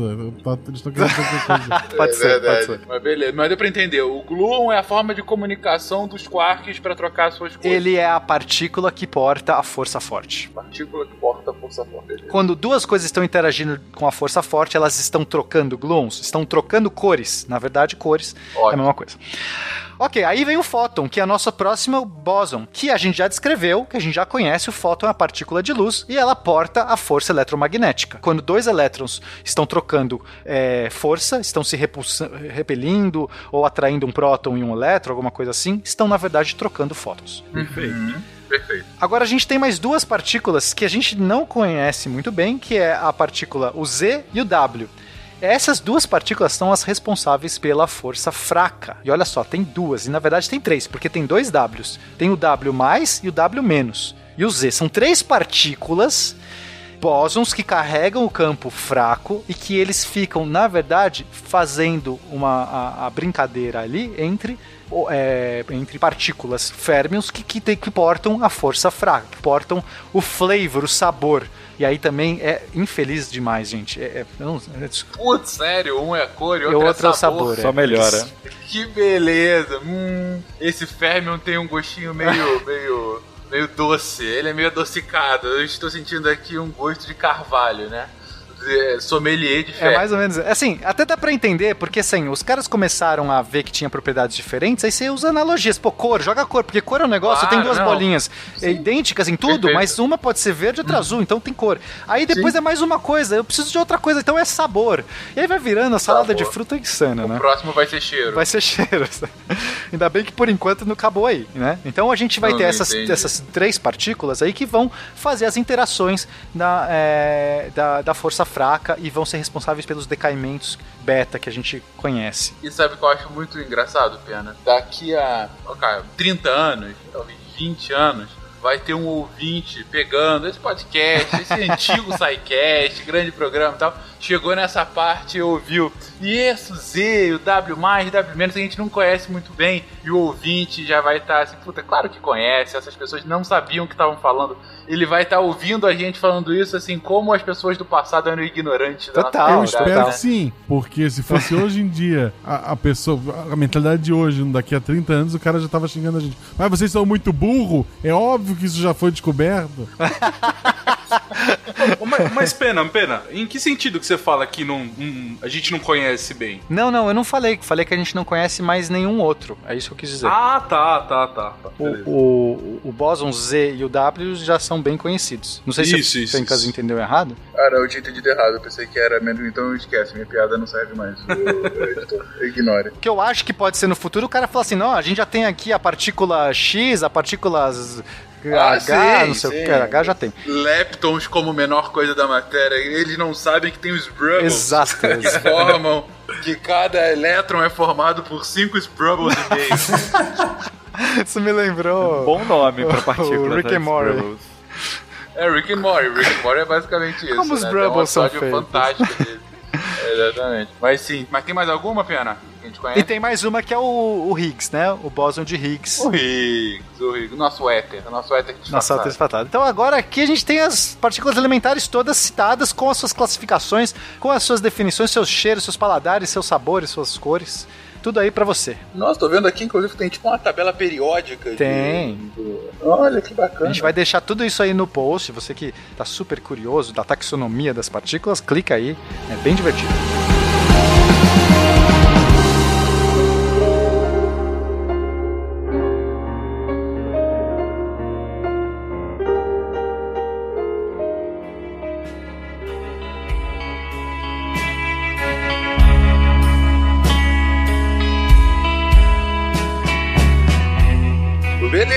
temos aqui o nosso a nossa enciclopédia. O nosso cientista que foi à selva conseguiu catalogar tudo. E é tudo mesmo, gente? O que, que tá faltando aí? Que, pra, pra onde Então, mais mas na vai? verdade a gente só contou um lado da história da- das partículas elementares, né? Porque cada uma delas tem a sua oposta, né? Tem a sua antipartícula, não? Putz, é verdade. É o lado É o mal vilão. delas, né? É, é o vilão, exatamente. Todas elas têm um cavanhaque. Mas. Quem são essas outras partículas, gente? Então, é aquela ideia do Dirac, né? Lembra do, do positron que a gente falou no começo? Pósitron, sim. Agora, ao invés de só o elétron ter seu, seu anti-eu, todas as partículas têm eh, a sua antipartícula, né? Eh, o que dita isso é, um, é o que a gente chama de simetria, né? Tem uma simetria nesse modelo de, de partículas elementares que chama simetria CPT. É, C por carga, P paridade, T tempo, né? Carga é a carga elétrica que a gente conhece, né? Paridade é um pouquinho mais complicado, porque é, nesse mundo de partículas, ele tá funcionando mais ou menos como tá a internet brasileira hoje.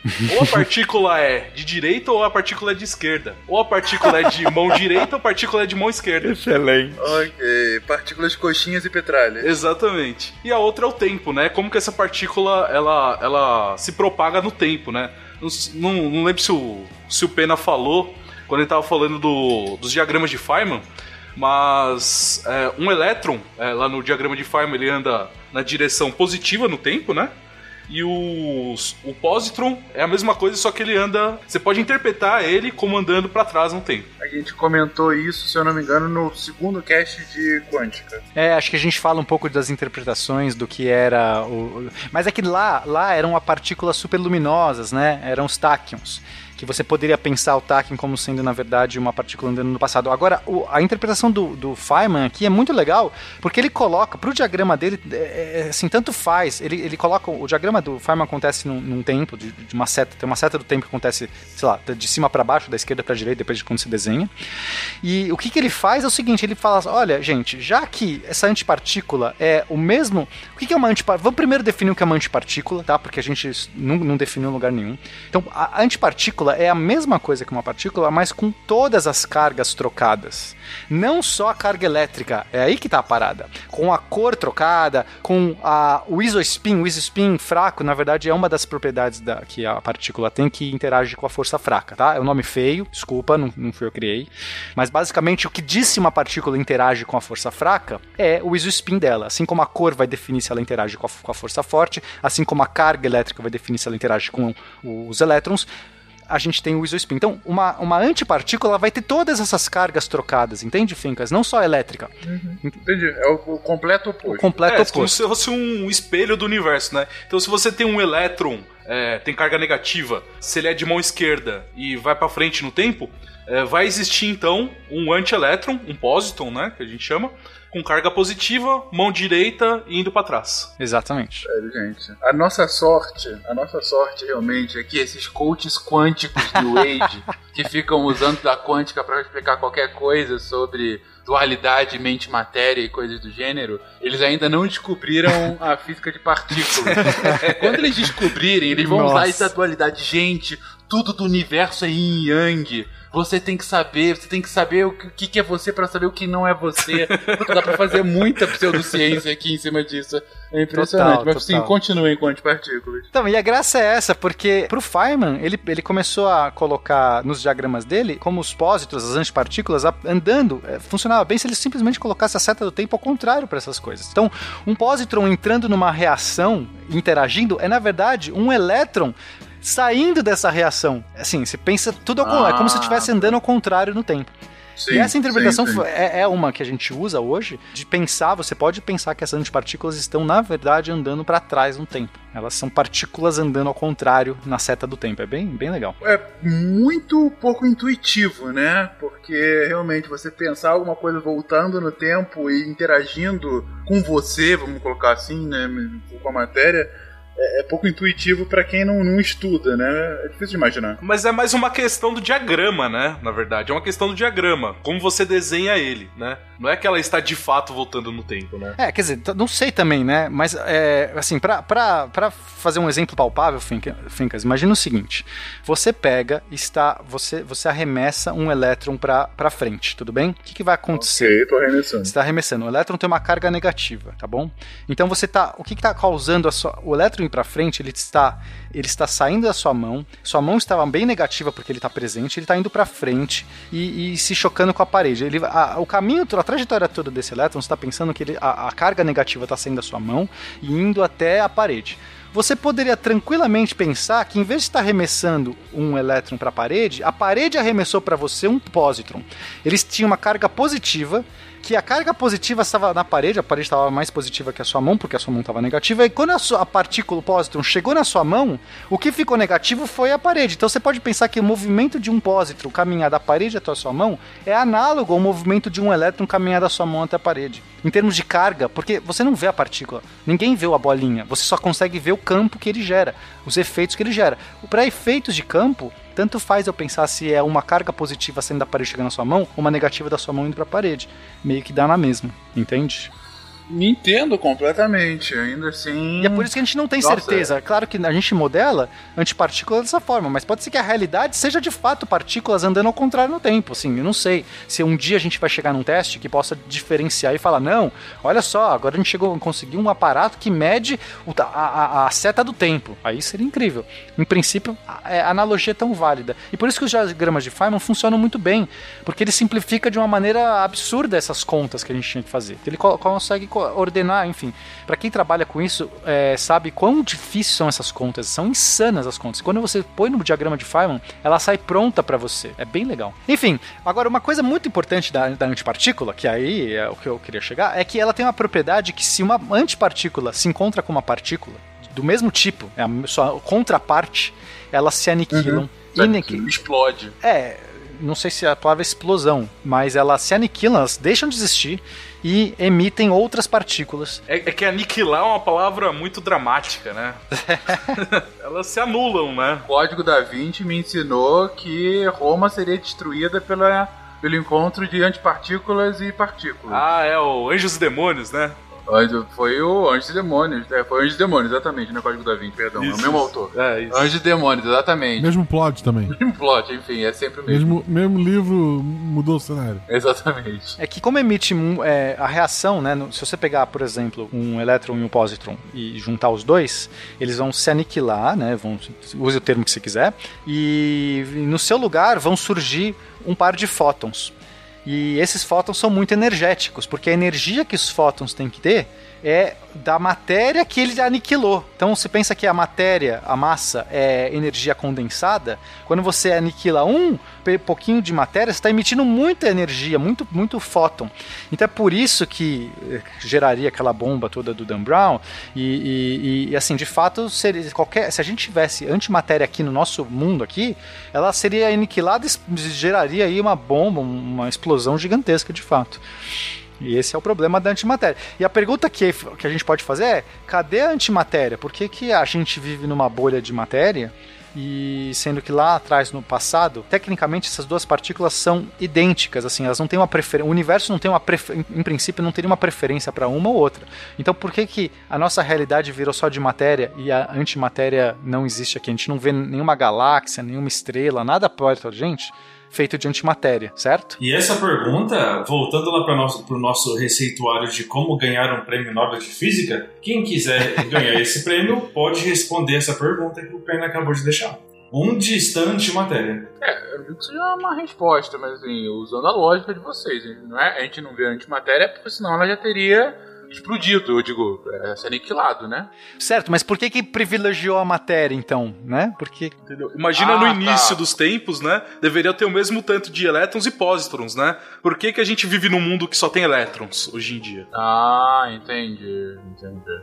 Olha, uma das teorias que eu acho interessante é que, tecnicamente, por al- algum mecanismo de assimetria lá atrás, tá? É, pode ser tanto uma perturbação, pode ser um fator de sorte, pode ser um fator de flutuação, tá? A gente, quando você vê as microondas de fundo, a radiação de fundo, você vê que tem flutuações. Então, é, por flutuações lá atrás, no passado, né, na, na- origem do Big Bang, depois nos, nos primórdios do, do universo, a gente pode ter criado um pouquinho mais de matéria num lado e um pouquinho mais de antimatéria no outro. Tá? Vamos pensar dessa maneira.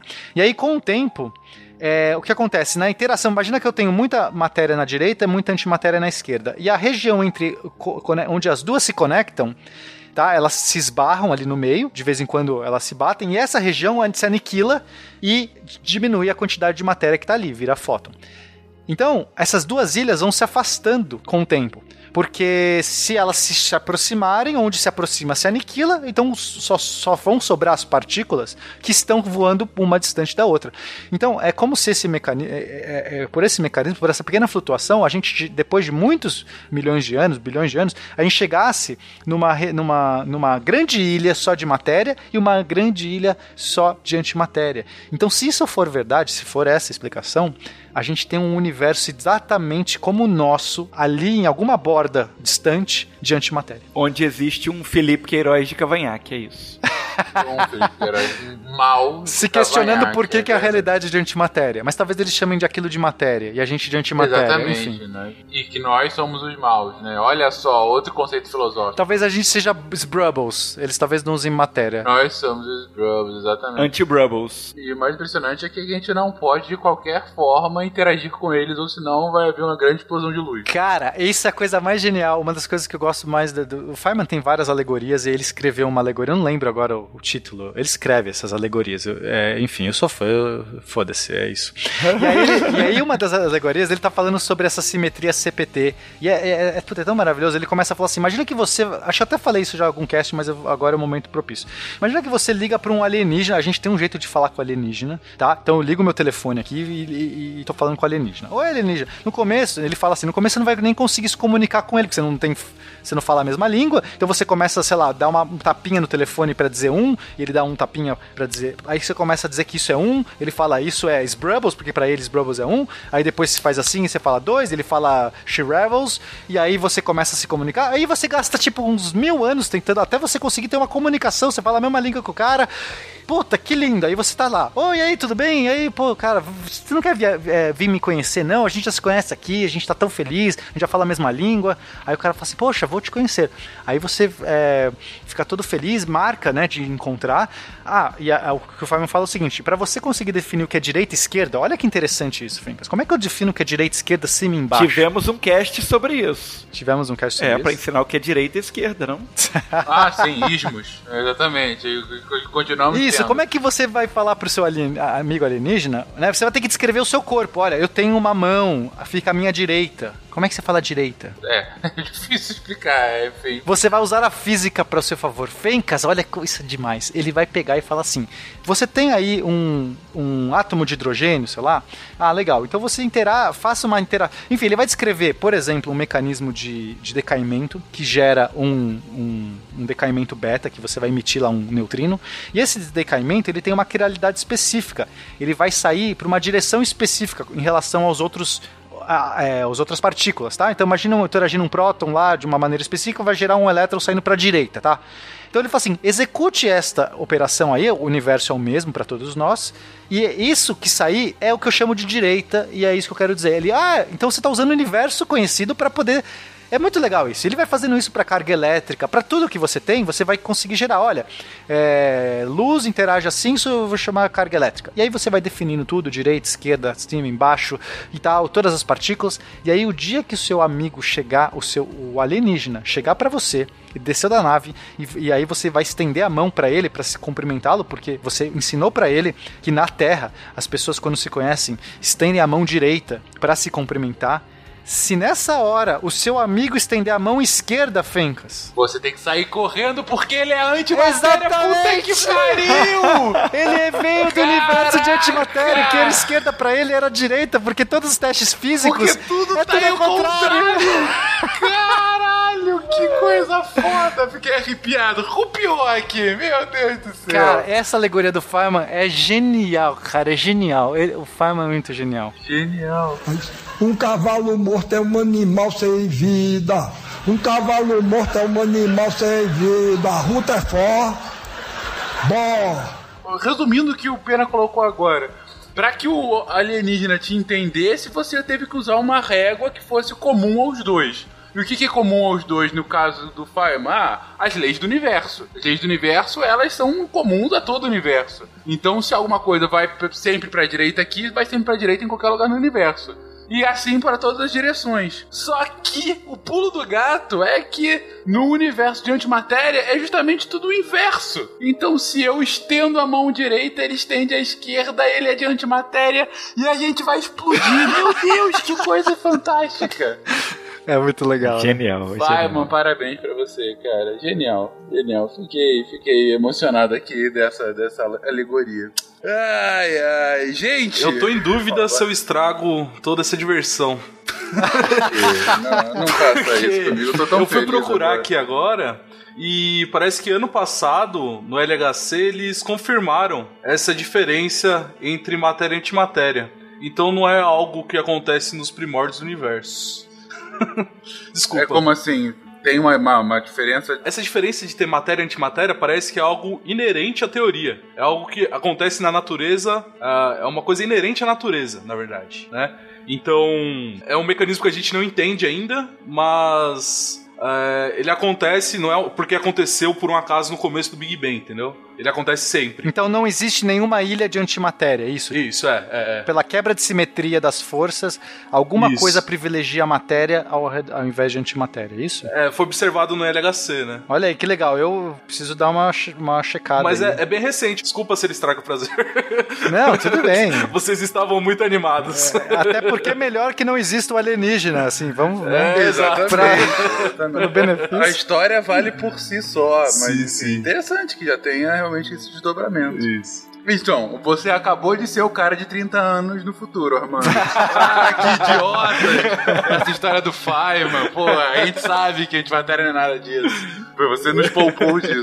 Re- Resumindo até agora o nosso zoológico, tá? A gente tá falando dos, dos- das partículas elementares. Então, as partículas elementares a gente tem no centro, vai, o grande criador aí da massa de todas é o bóson de Higgs. Depois a gente tem os quatro bósons que dão as outras forças do universo, que são o fóton para a força eletromagnética, o gluon para força forte e o WZ para força fraca. E depois a gente tem todos os férmions elementares, que vão ser os férmions mais pesados que formam os prótons e nêutrons, que vão ser o up, o down, o charm, o, o top, o strange e o bottom. E a gente tem os leptons, que vão ter os elétrons, os muons e os tauns, que são todos igual aos elétrons, um pouquinho mais pesados, e os neutrinos relacionados ao elétron, ao, ao muon e ao tau. São os neutrinos também, um, cada um mais pesado. Esse é nossa, nosso... Você vê que é tudo simétrico, né? Sim. Ah, mais todas as antipartículas de todas essas, ok? Então todas essas vão ter um beleza. antineutrino, um anti um anti-tau, um anti-up, que não é o down. O anti-up não é o down, é o anti-up, Sim, anti-up. aham. certo? Que tem um anti-down Beleza. também. Uhum. Ok, aí a partir daí a gente começa a fazer nossa, a- nossas misturas, nosso, as partículas se interagem, elas criam é, partículas não elementares. Uma delas de- é, são duas categorias, né? A gente tem os baryons, que são as partículas compostas por três quarks, e a gente tem os mesons, que são compostas de dois quarks. Então, por que barion? Barion vem de bari, né? Peso, pesado. Então, os baryons são os mais pesados, porque três quarks se o quark já é uma partícula mais pesadinha, 3 é uma partícula bem pesada. E meson é meio do caminho, vem de meson, mediano. Ela é uma partícula com dois quarks, então ela é meio pesada, não é tão pesada quanto o barion. Quais são essas partículas? O próton. Próton é up, up, down. Dois ups e um down forma um próton. Vamos conferir? A gente tem que ver se, se bate aqui nas nossas contas. O up tem carga dois terços. Dois terços. Então, sim. dois terços mais um up mais dois terços. Tem quatro terços. Quatro terços. Menos um terço, porque o down é menos um terço. Carga, um. um. O próton tem carga positiva. Carga um. positiva 1, perfeito. Faz sentido. Nêutron. Como que é o nêutron? É um up, dois down. Up, dois terços. Dois terços, Menos um terço. menos terços. Menos um terço, zero. O nêutron Zero. não tem carga. O nêutron não interage com a força eletromagnética. Sensacional. Agora, o antipróton é, é anti-up, anti-up e anti-down. Então, é tudo negativo, carga menos um. Beleza. Então, quando você vê um, Perfeito. anti, um antipróton, o antipróton é feito de três eh, antiquarks. Então, assim, você pode pensar que o antipróton não é elementar, assim como o próton não é elementar, é tudo igual. Foi- é, fica tudo na mesma. A gente tem outras partículas mais bizarras, como a partícula lambda e a partícula ômega. E, na verdade, é, tem um. Agora tem uma salada imensa de partículas, tá? Eu vou citar essas duas porque talvez elas sejam mais, mais observáveis. Mas você pode misturar agora todos esses quarks, não só ups e downs. Eu posso colocar bottom, posso colocar charm, posso colocar strange e começar a compilar um monte de novas partículas mais pesadas. Só que essas partículas decaem muito rápido. Você não dificilmente você vai ver. Então por isso que a gente lista só as mais estáveis. Tecnicamente eu posso misturar todas essas seis com todas essas seis com todas essas seis. Eu posso fazer, tipo, pegar dessas seis e três desses seis quaisquer e gerar uma partícula, um, um novo um novo bário, tá bom? Uma nova coisa. Beleza. aham. Então a gente tem, por exemplo, o lambda que vai ser um up, down e um strange, e o ômega vai ser strange, strange, strange, três stranges. É, é o, é o. Stranger Things é o, é o ômega. É o ômega. Beleza. Lembrando que quanto mais pesado, né, mais instável ela é, né? É mais Ah, difícil de se observar, né? Uma dúvida aqui. Tem motivo de serem três? Por que, que é uma junção de três? Tem é, motivo? Fencas. Ah, você é muito legal. Adoro. Fencas, o motivo, quer dizer, o motivo, a explicação, né? Porque a, a teoria diz que para ser, para se constituir, você tem que ter cor branca ou cor neutra. É como se ah, ah, você não pode. Então você precisa de três cores primárias para fazer o branco. Então, esses quarks up, up, down que estão fazendo próton, obrigatoriamente um é vermelho, um é azul, um é verde. Não posso ter dois azuis e um verde porque não forma branco, não for, não junta. Na cromodinâmica quântica, isso não, não rola. Tipo, a- a- não é estável, não não. Por que que acontece? Por, como é que eles ficam juntos? Agora vamos explicar por que que três quarks conseguem ficar juntos para formar um próton. Afinal, é, é, qual é o mecanismo que junta esses caras? Tem que ter uma força, não tem que Sim. ter uma força juntando? Sim. você tinha falado, aquela força forte, não é? Que, exatamente. Qual a partícula que gera, que carrega a força forte? A partícula que carrega a força forte, eu não vou lembrar É a sua cabeça, preferida, ver, Fencas. obviamente. Ah, a Gluon. Gluon, claro, Gluon, Gluon a que a cola cola tudo. do mundo. O Gloom, ele tem alcance curto, tá? Pelo formato, enfim, as propriedades dele, então ele, ele eh, tem alcance curto. Mas ele é muito forte. Então, quando você tem dois quarks, um perto do outro, e eles começam a trocar cores, pega esse GIF animado aí que vocês estão vendo. Eles trocam Gloom, só que o Gloom, o que que é o Gloom? O Gloom tem uma cor e uma anticor. O Gloom é uma partícula que sempre tem uma cor e uma anticor. Então, quando você troca cores ali, você tá, tipo, tirando uma cor sua e dando uma outra cor pro outro cara. É mais complexo do que isso, mas o que importa é que você só vai conseguir trocar gluons de maneira é, é, estável, quer dizer, todo mundo trocando ao mesmo tempo, se você tiver três cores diferentes. Se você tiver duas cores iguais, eles não trocam gluon. Então, só três cores diferentes vão ficar trocando gluons eternamente entre si e, portanto, sempre vão estar estáveis. Eles não se separam, eles ficam trocando gluon, ficam pertinho e essa é a força. Se você tiver outras cores, eles não trocam gluons de maneira corriqueira, eles param de trocar porque um emitiu, o outro não tem mais como receber, já que aquela cor já é dele, e aí eles se separam. É por isso que só é só forma o, o próton, é, enfim, só, só formam três, porque são tem que ser três cores. E, e tem que ser. E, e obrigatoriamente é, eles têm que trocar esses gluons aí pra ficar.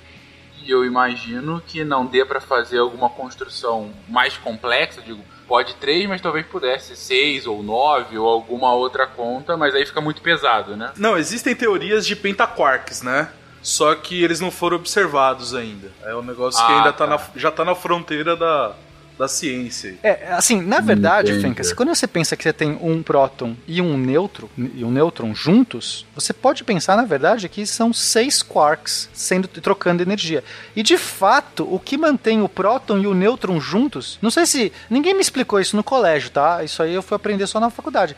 Por que caralhas um próton consegue ficar perto de outro próton e de um nêutron, eles não, eles não escapam? Porque a gente sabe que a força eletromagnética, ou elétrica, repulsou. Deveriam se ia repelir, repelir exatamente. né? O próton do outro. Mas o que acontece é que os, os gluons que eles estão trocando, olha que coisa doida. Os gluons que eles estão trocando, de vez em quando, encontram uma antipartícula no meio do caminho. Aí você fala, de onde vai essa anti- antipartícula? O, o vácuo é composto de todos os tipos de partícula, e a qualquer momento uma instabilidade do vácuo pode gerar um par de partícula e antipartícula, ok? Então existem antipartículas aqui, só que elas são aniquiladas imediatamente assim que elas se formam. Então por isso que é, não, não tem como a gente explodir nada, porque se surgir um par agora de partícula antipartícula, ele já se aniquila e emite lá um fótonzinho e tu ficou tudo e restaurou energia. Esse fóton vai dar energia pro vácuo de novo e ficou tudo igual, tá? O vácuo teve uma flutuação, emitiu, res- res- recebeu, diminuiu. Mas essas, essas antipartículas que se formam aleatoriamente podem se combinar com um, um desses quarks. E aí eles vão formar um outro tipo de baryon que a gente chama de meson. Lembra dos mesons? O, Meson, o, sim. o, pion, o o Uhum. né? O pion, por exemplo, foi descoberto lá pelo, pelo Cesar Lattes. Para fazer um meson, você tem que ter um quark e um antiquark. Mas aí fica óbvio, Fencas, porque a cor tem que ser igual. A, a cor tem que ser branca. Lembra que a gente colocou a restrição que a cor Sim. tem que ser branca? Como é que você faz uma cor branca? Ou você mistura três cores primárias, ou você mistura uma cor com uma sua anticor. Na verdade, não é que tem que ser branca, ela tem que ser neutra. Ela tem que ser neutra, vai. Porque aí vai ser o preto. Mas tudo bem, não pode ter cor. A, a- a- o total não pode ter cor, ele tem que ser branco ou preto.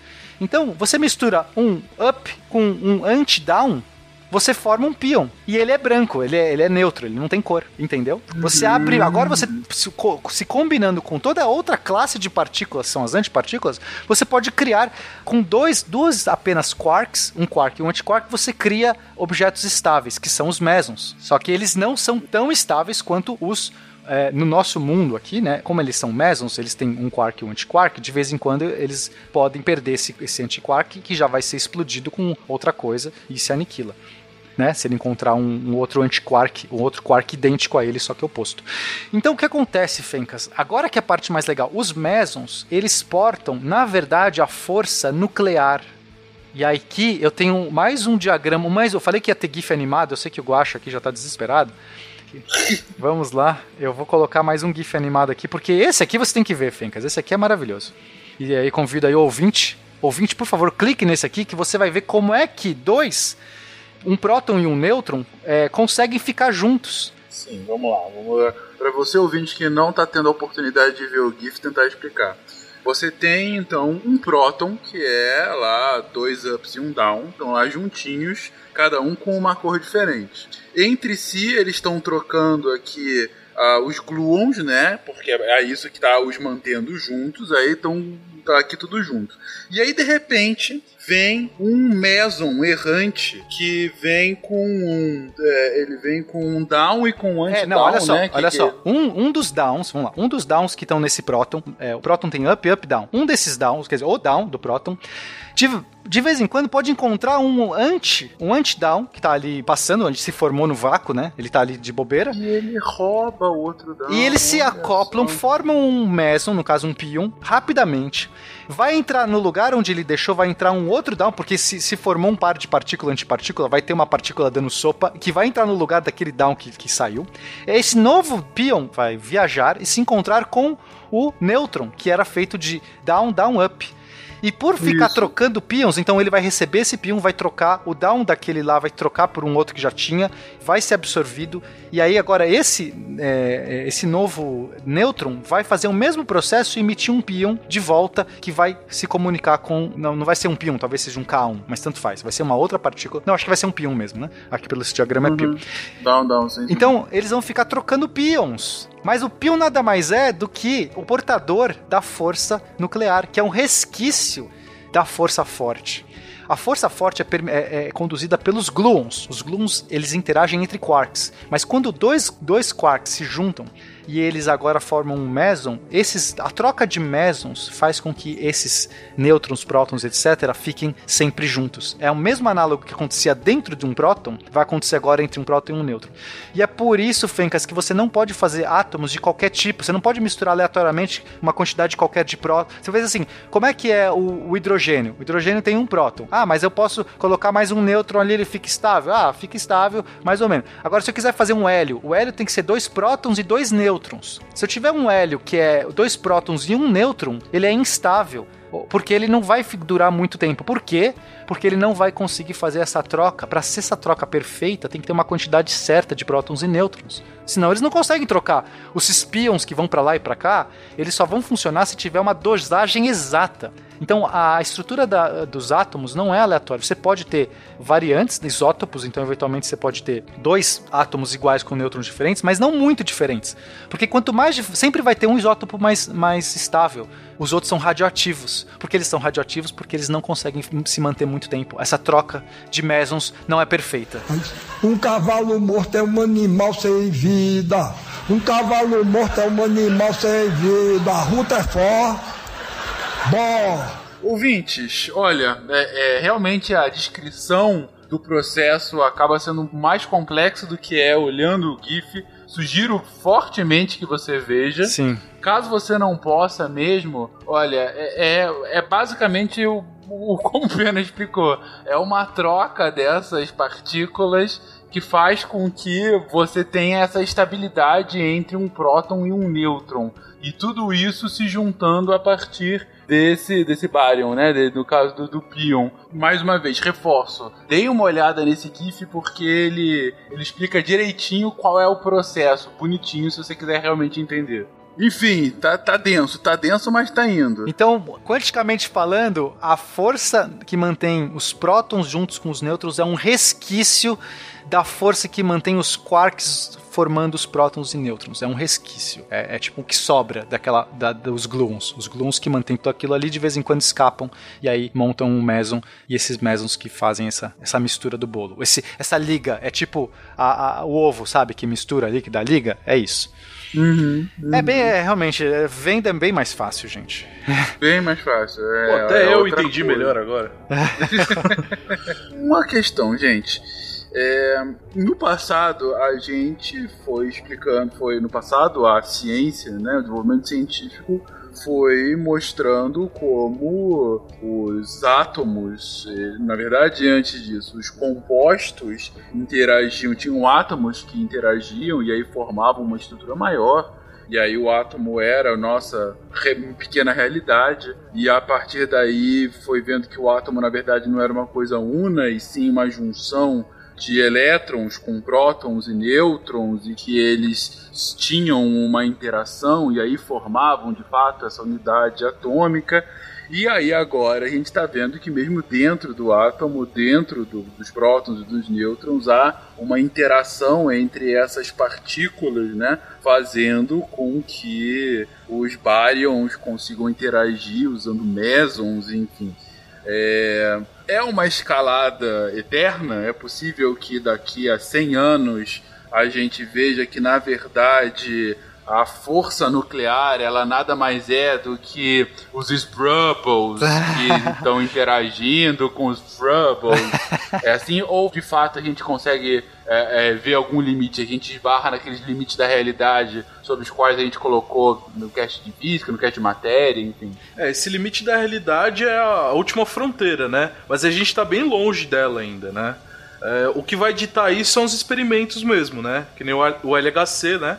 Que, que tá funcionando ah, lá em Berna, na Suíça. Que tá tentando justamente quebrar ainda mais, é isso, Armando? Eu acho que ele já tá funcionando no- na sua capacidade máxima, que é 14 TeV. É porque assim, Fencas, no modelo padrão, a gente, é, em princípio, essas são as partículas elementares. Só que é, existem muitos modelos alternativos, tá? O modelo padrão é só o consenso dentre vários modelos. Porque o modelo padrão não tem a explicação de tudo, tem algumas falhas que a gente precisa resolver. Por exemplo, a gravidade que não contempla no modelo padrão, a gente precisa colocar a gravidade, o graviton, se existir. Então a gente já tem várias brechas. Então, de fato, como o Armando falou, a gente não, não- não, é, ainda tem chão.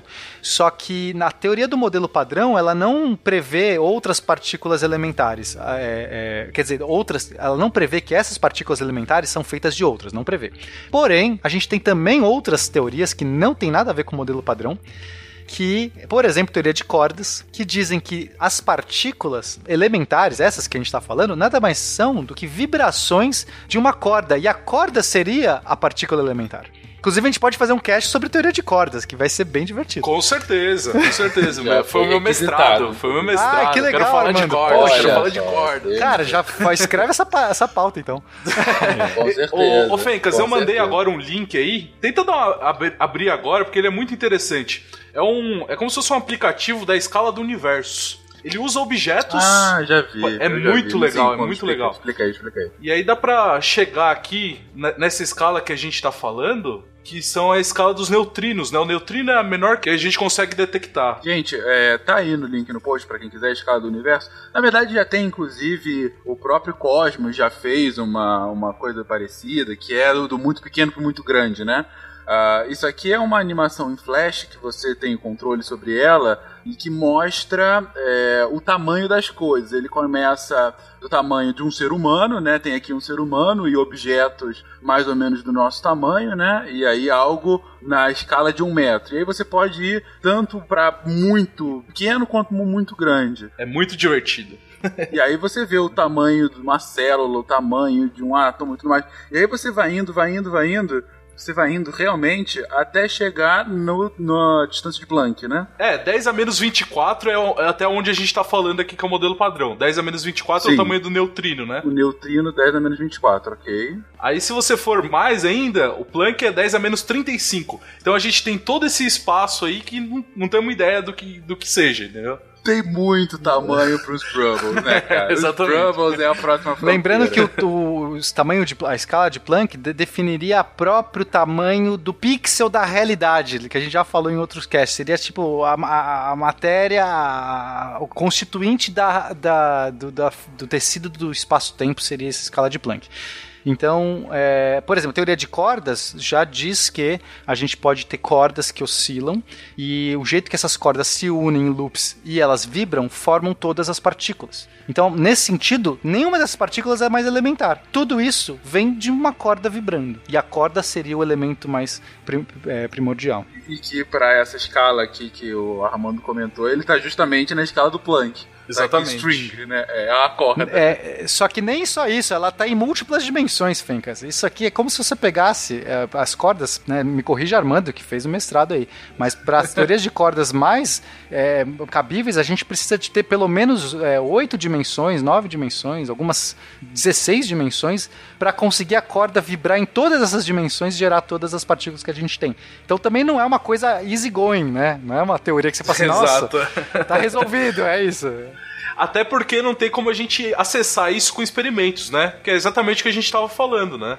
É, o LHC ele tem um limite de energia que ele vai chegar, né?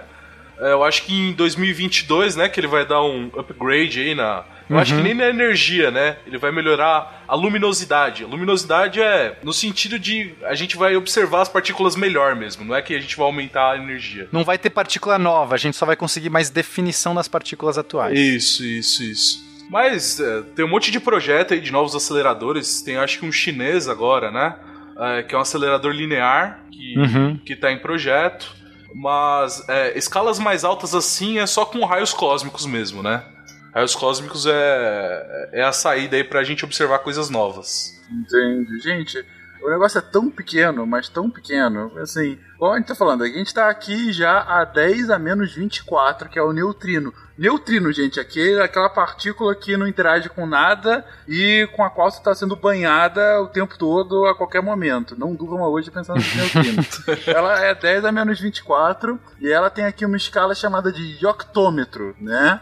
A partícula fundamental é 10 a menos 35. Gente, a gente tá falando aqui de 11 escalas, né? 11. Sim, 11 zeros de A diferença. a mais. 11 zeros de diferença, exatamente. É 10 a menos 11 e octômetros que já é nada. Então, caraca, realmente tem muito espaço para os Brubbles. Eu estou muito feliz que os Brubbles ainda podem aparecer. tá respondida a minha pergunta. E ao mesmo tempo, se você vai para o outro lado dessa escala do universo, vamos continuar aqui o passeio. Estou aqui no nosso universo, galáxia, ah, várias galáxias. Universo observável, né? Obs- exatamente, o universo observável. 10 a 27. Não. a- Ou- O observável é 10 a 26, né? O- Ah, o outro é o, o universo estimado, né?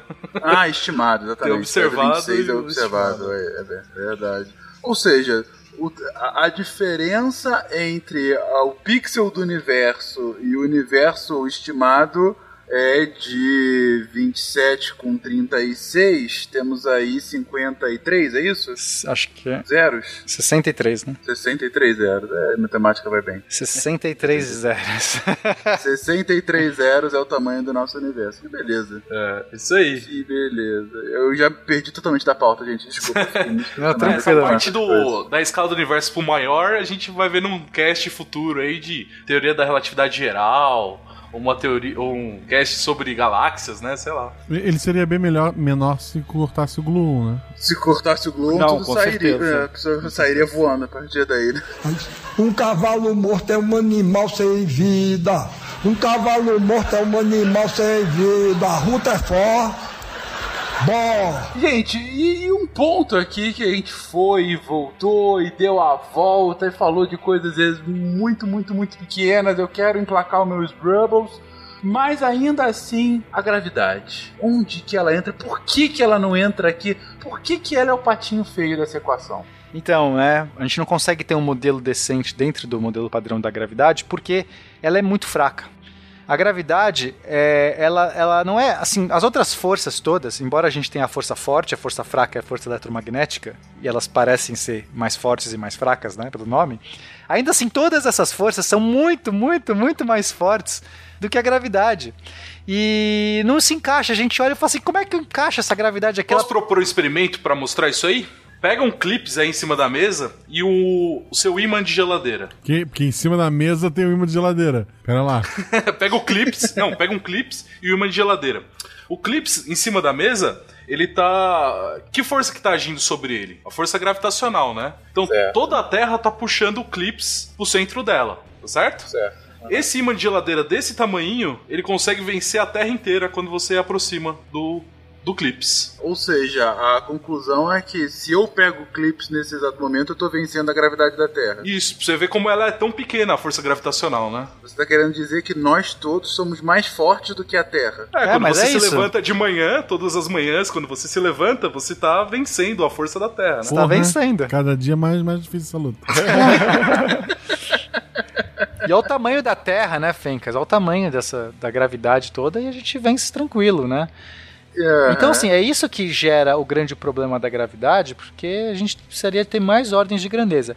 Então, aí tem outras teorias aí para tentar explicar. Por exemplo, quando eu, eu fiz meu mestrado em física de partículas, eu justamente foi é, no que a gente chama de teorias além do modelo padrão, de dimensões extras. Então, é, a minha proposta era com dimensões extras, algumas dimensões a mais, que só a gravidade sentiria essas dimensões. É como se ela tivesse, a força tivesse mais espaço para se espalhar. Os, os, os gravitons tivessem uma dimensão a mais para correr. E, portanto, nas tridimensões que a gente tem aqui, espaciais, ela ficaria mais fraca. Então, essa é uma tentativa de explicar. Só que esse, aí traz outros problemas. Por exemplo, uma dimensão a mais. Então, é, a teoria é boa, mas aí você tem que pôr uma dimensão a mais e perguntar, cadê essa dimensão a mais? Alguém vê essa dimensão a mais? Ah, mas aí talvez ela, ela seja uma dimensão compacta. Quer dizer, esse é o grande problema. Esse é, o- é- é a fronteira. Como é que a gente consegue juntar gravidade no modelo padrão e aí explicar todos os efe- os efeitos re- relativísticos junto com os efeitos quânticos? Quem fizer, Nobel. Aqui, esse podcast só já deu três caminhos pro Nobel, gente. Se você ganhar e não citar a gente, aí você fica Chocolate que chateado. elimina gordura, gente. Com gosto de chocolate que elimina gordura. Nobel da Paz, garantido. no, no funk, no, no, no funk, no punk.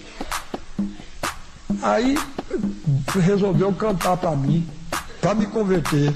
Vejam, vejam que beleza. Luta é for, bó. Luta é for, bó. Luta é é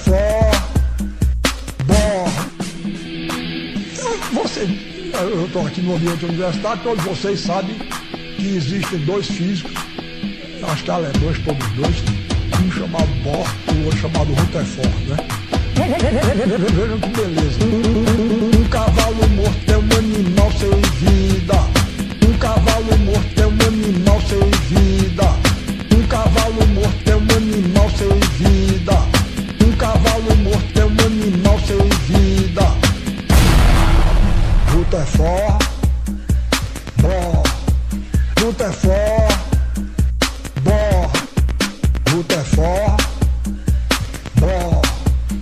Rutherford, Bohr. Em redor do buraco é beira. Redor do buraco tudo é beira. Redor do buraco tudo é beira. Redor do buraco tudo é beira. Redor do buraco tudo é beira, ruta é só. Bom, aqui é tudo, ó, hein?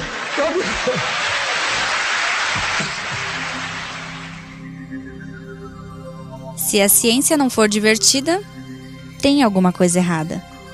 Tem que ser divertida. A coisa mais divertida que tem é a ciência.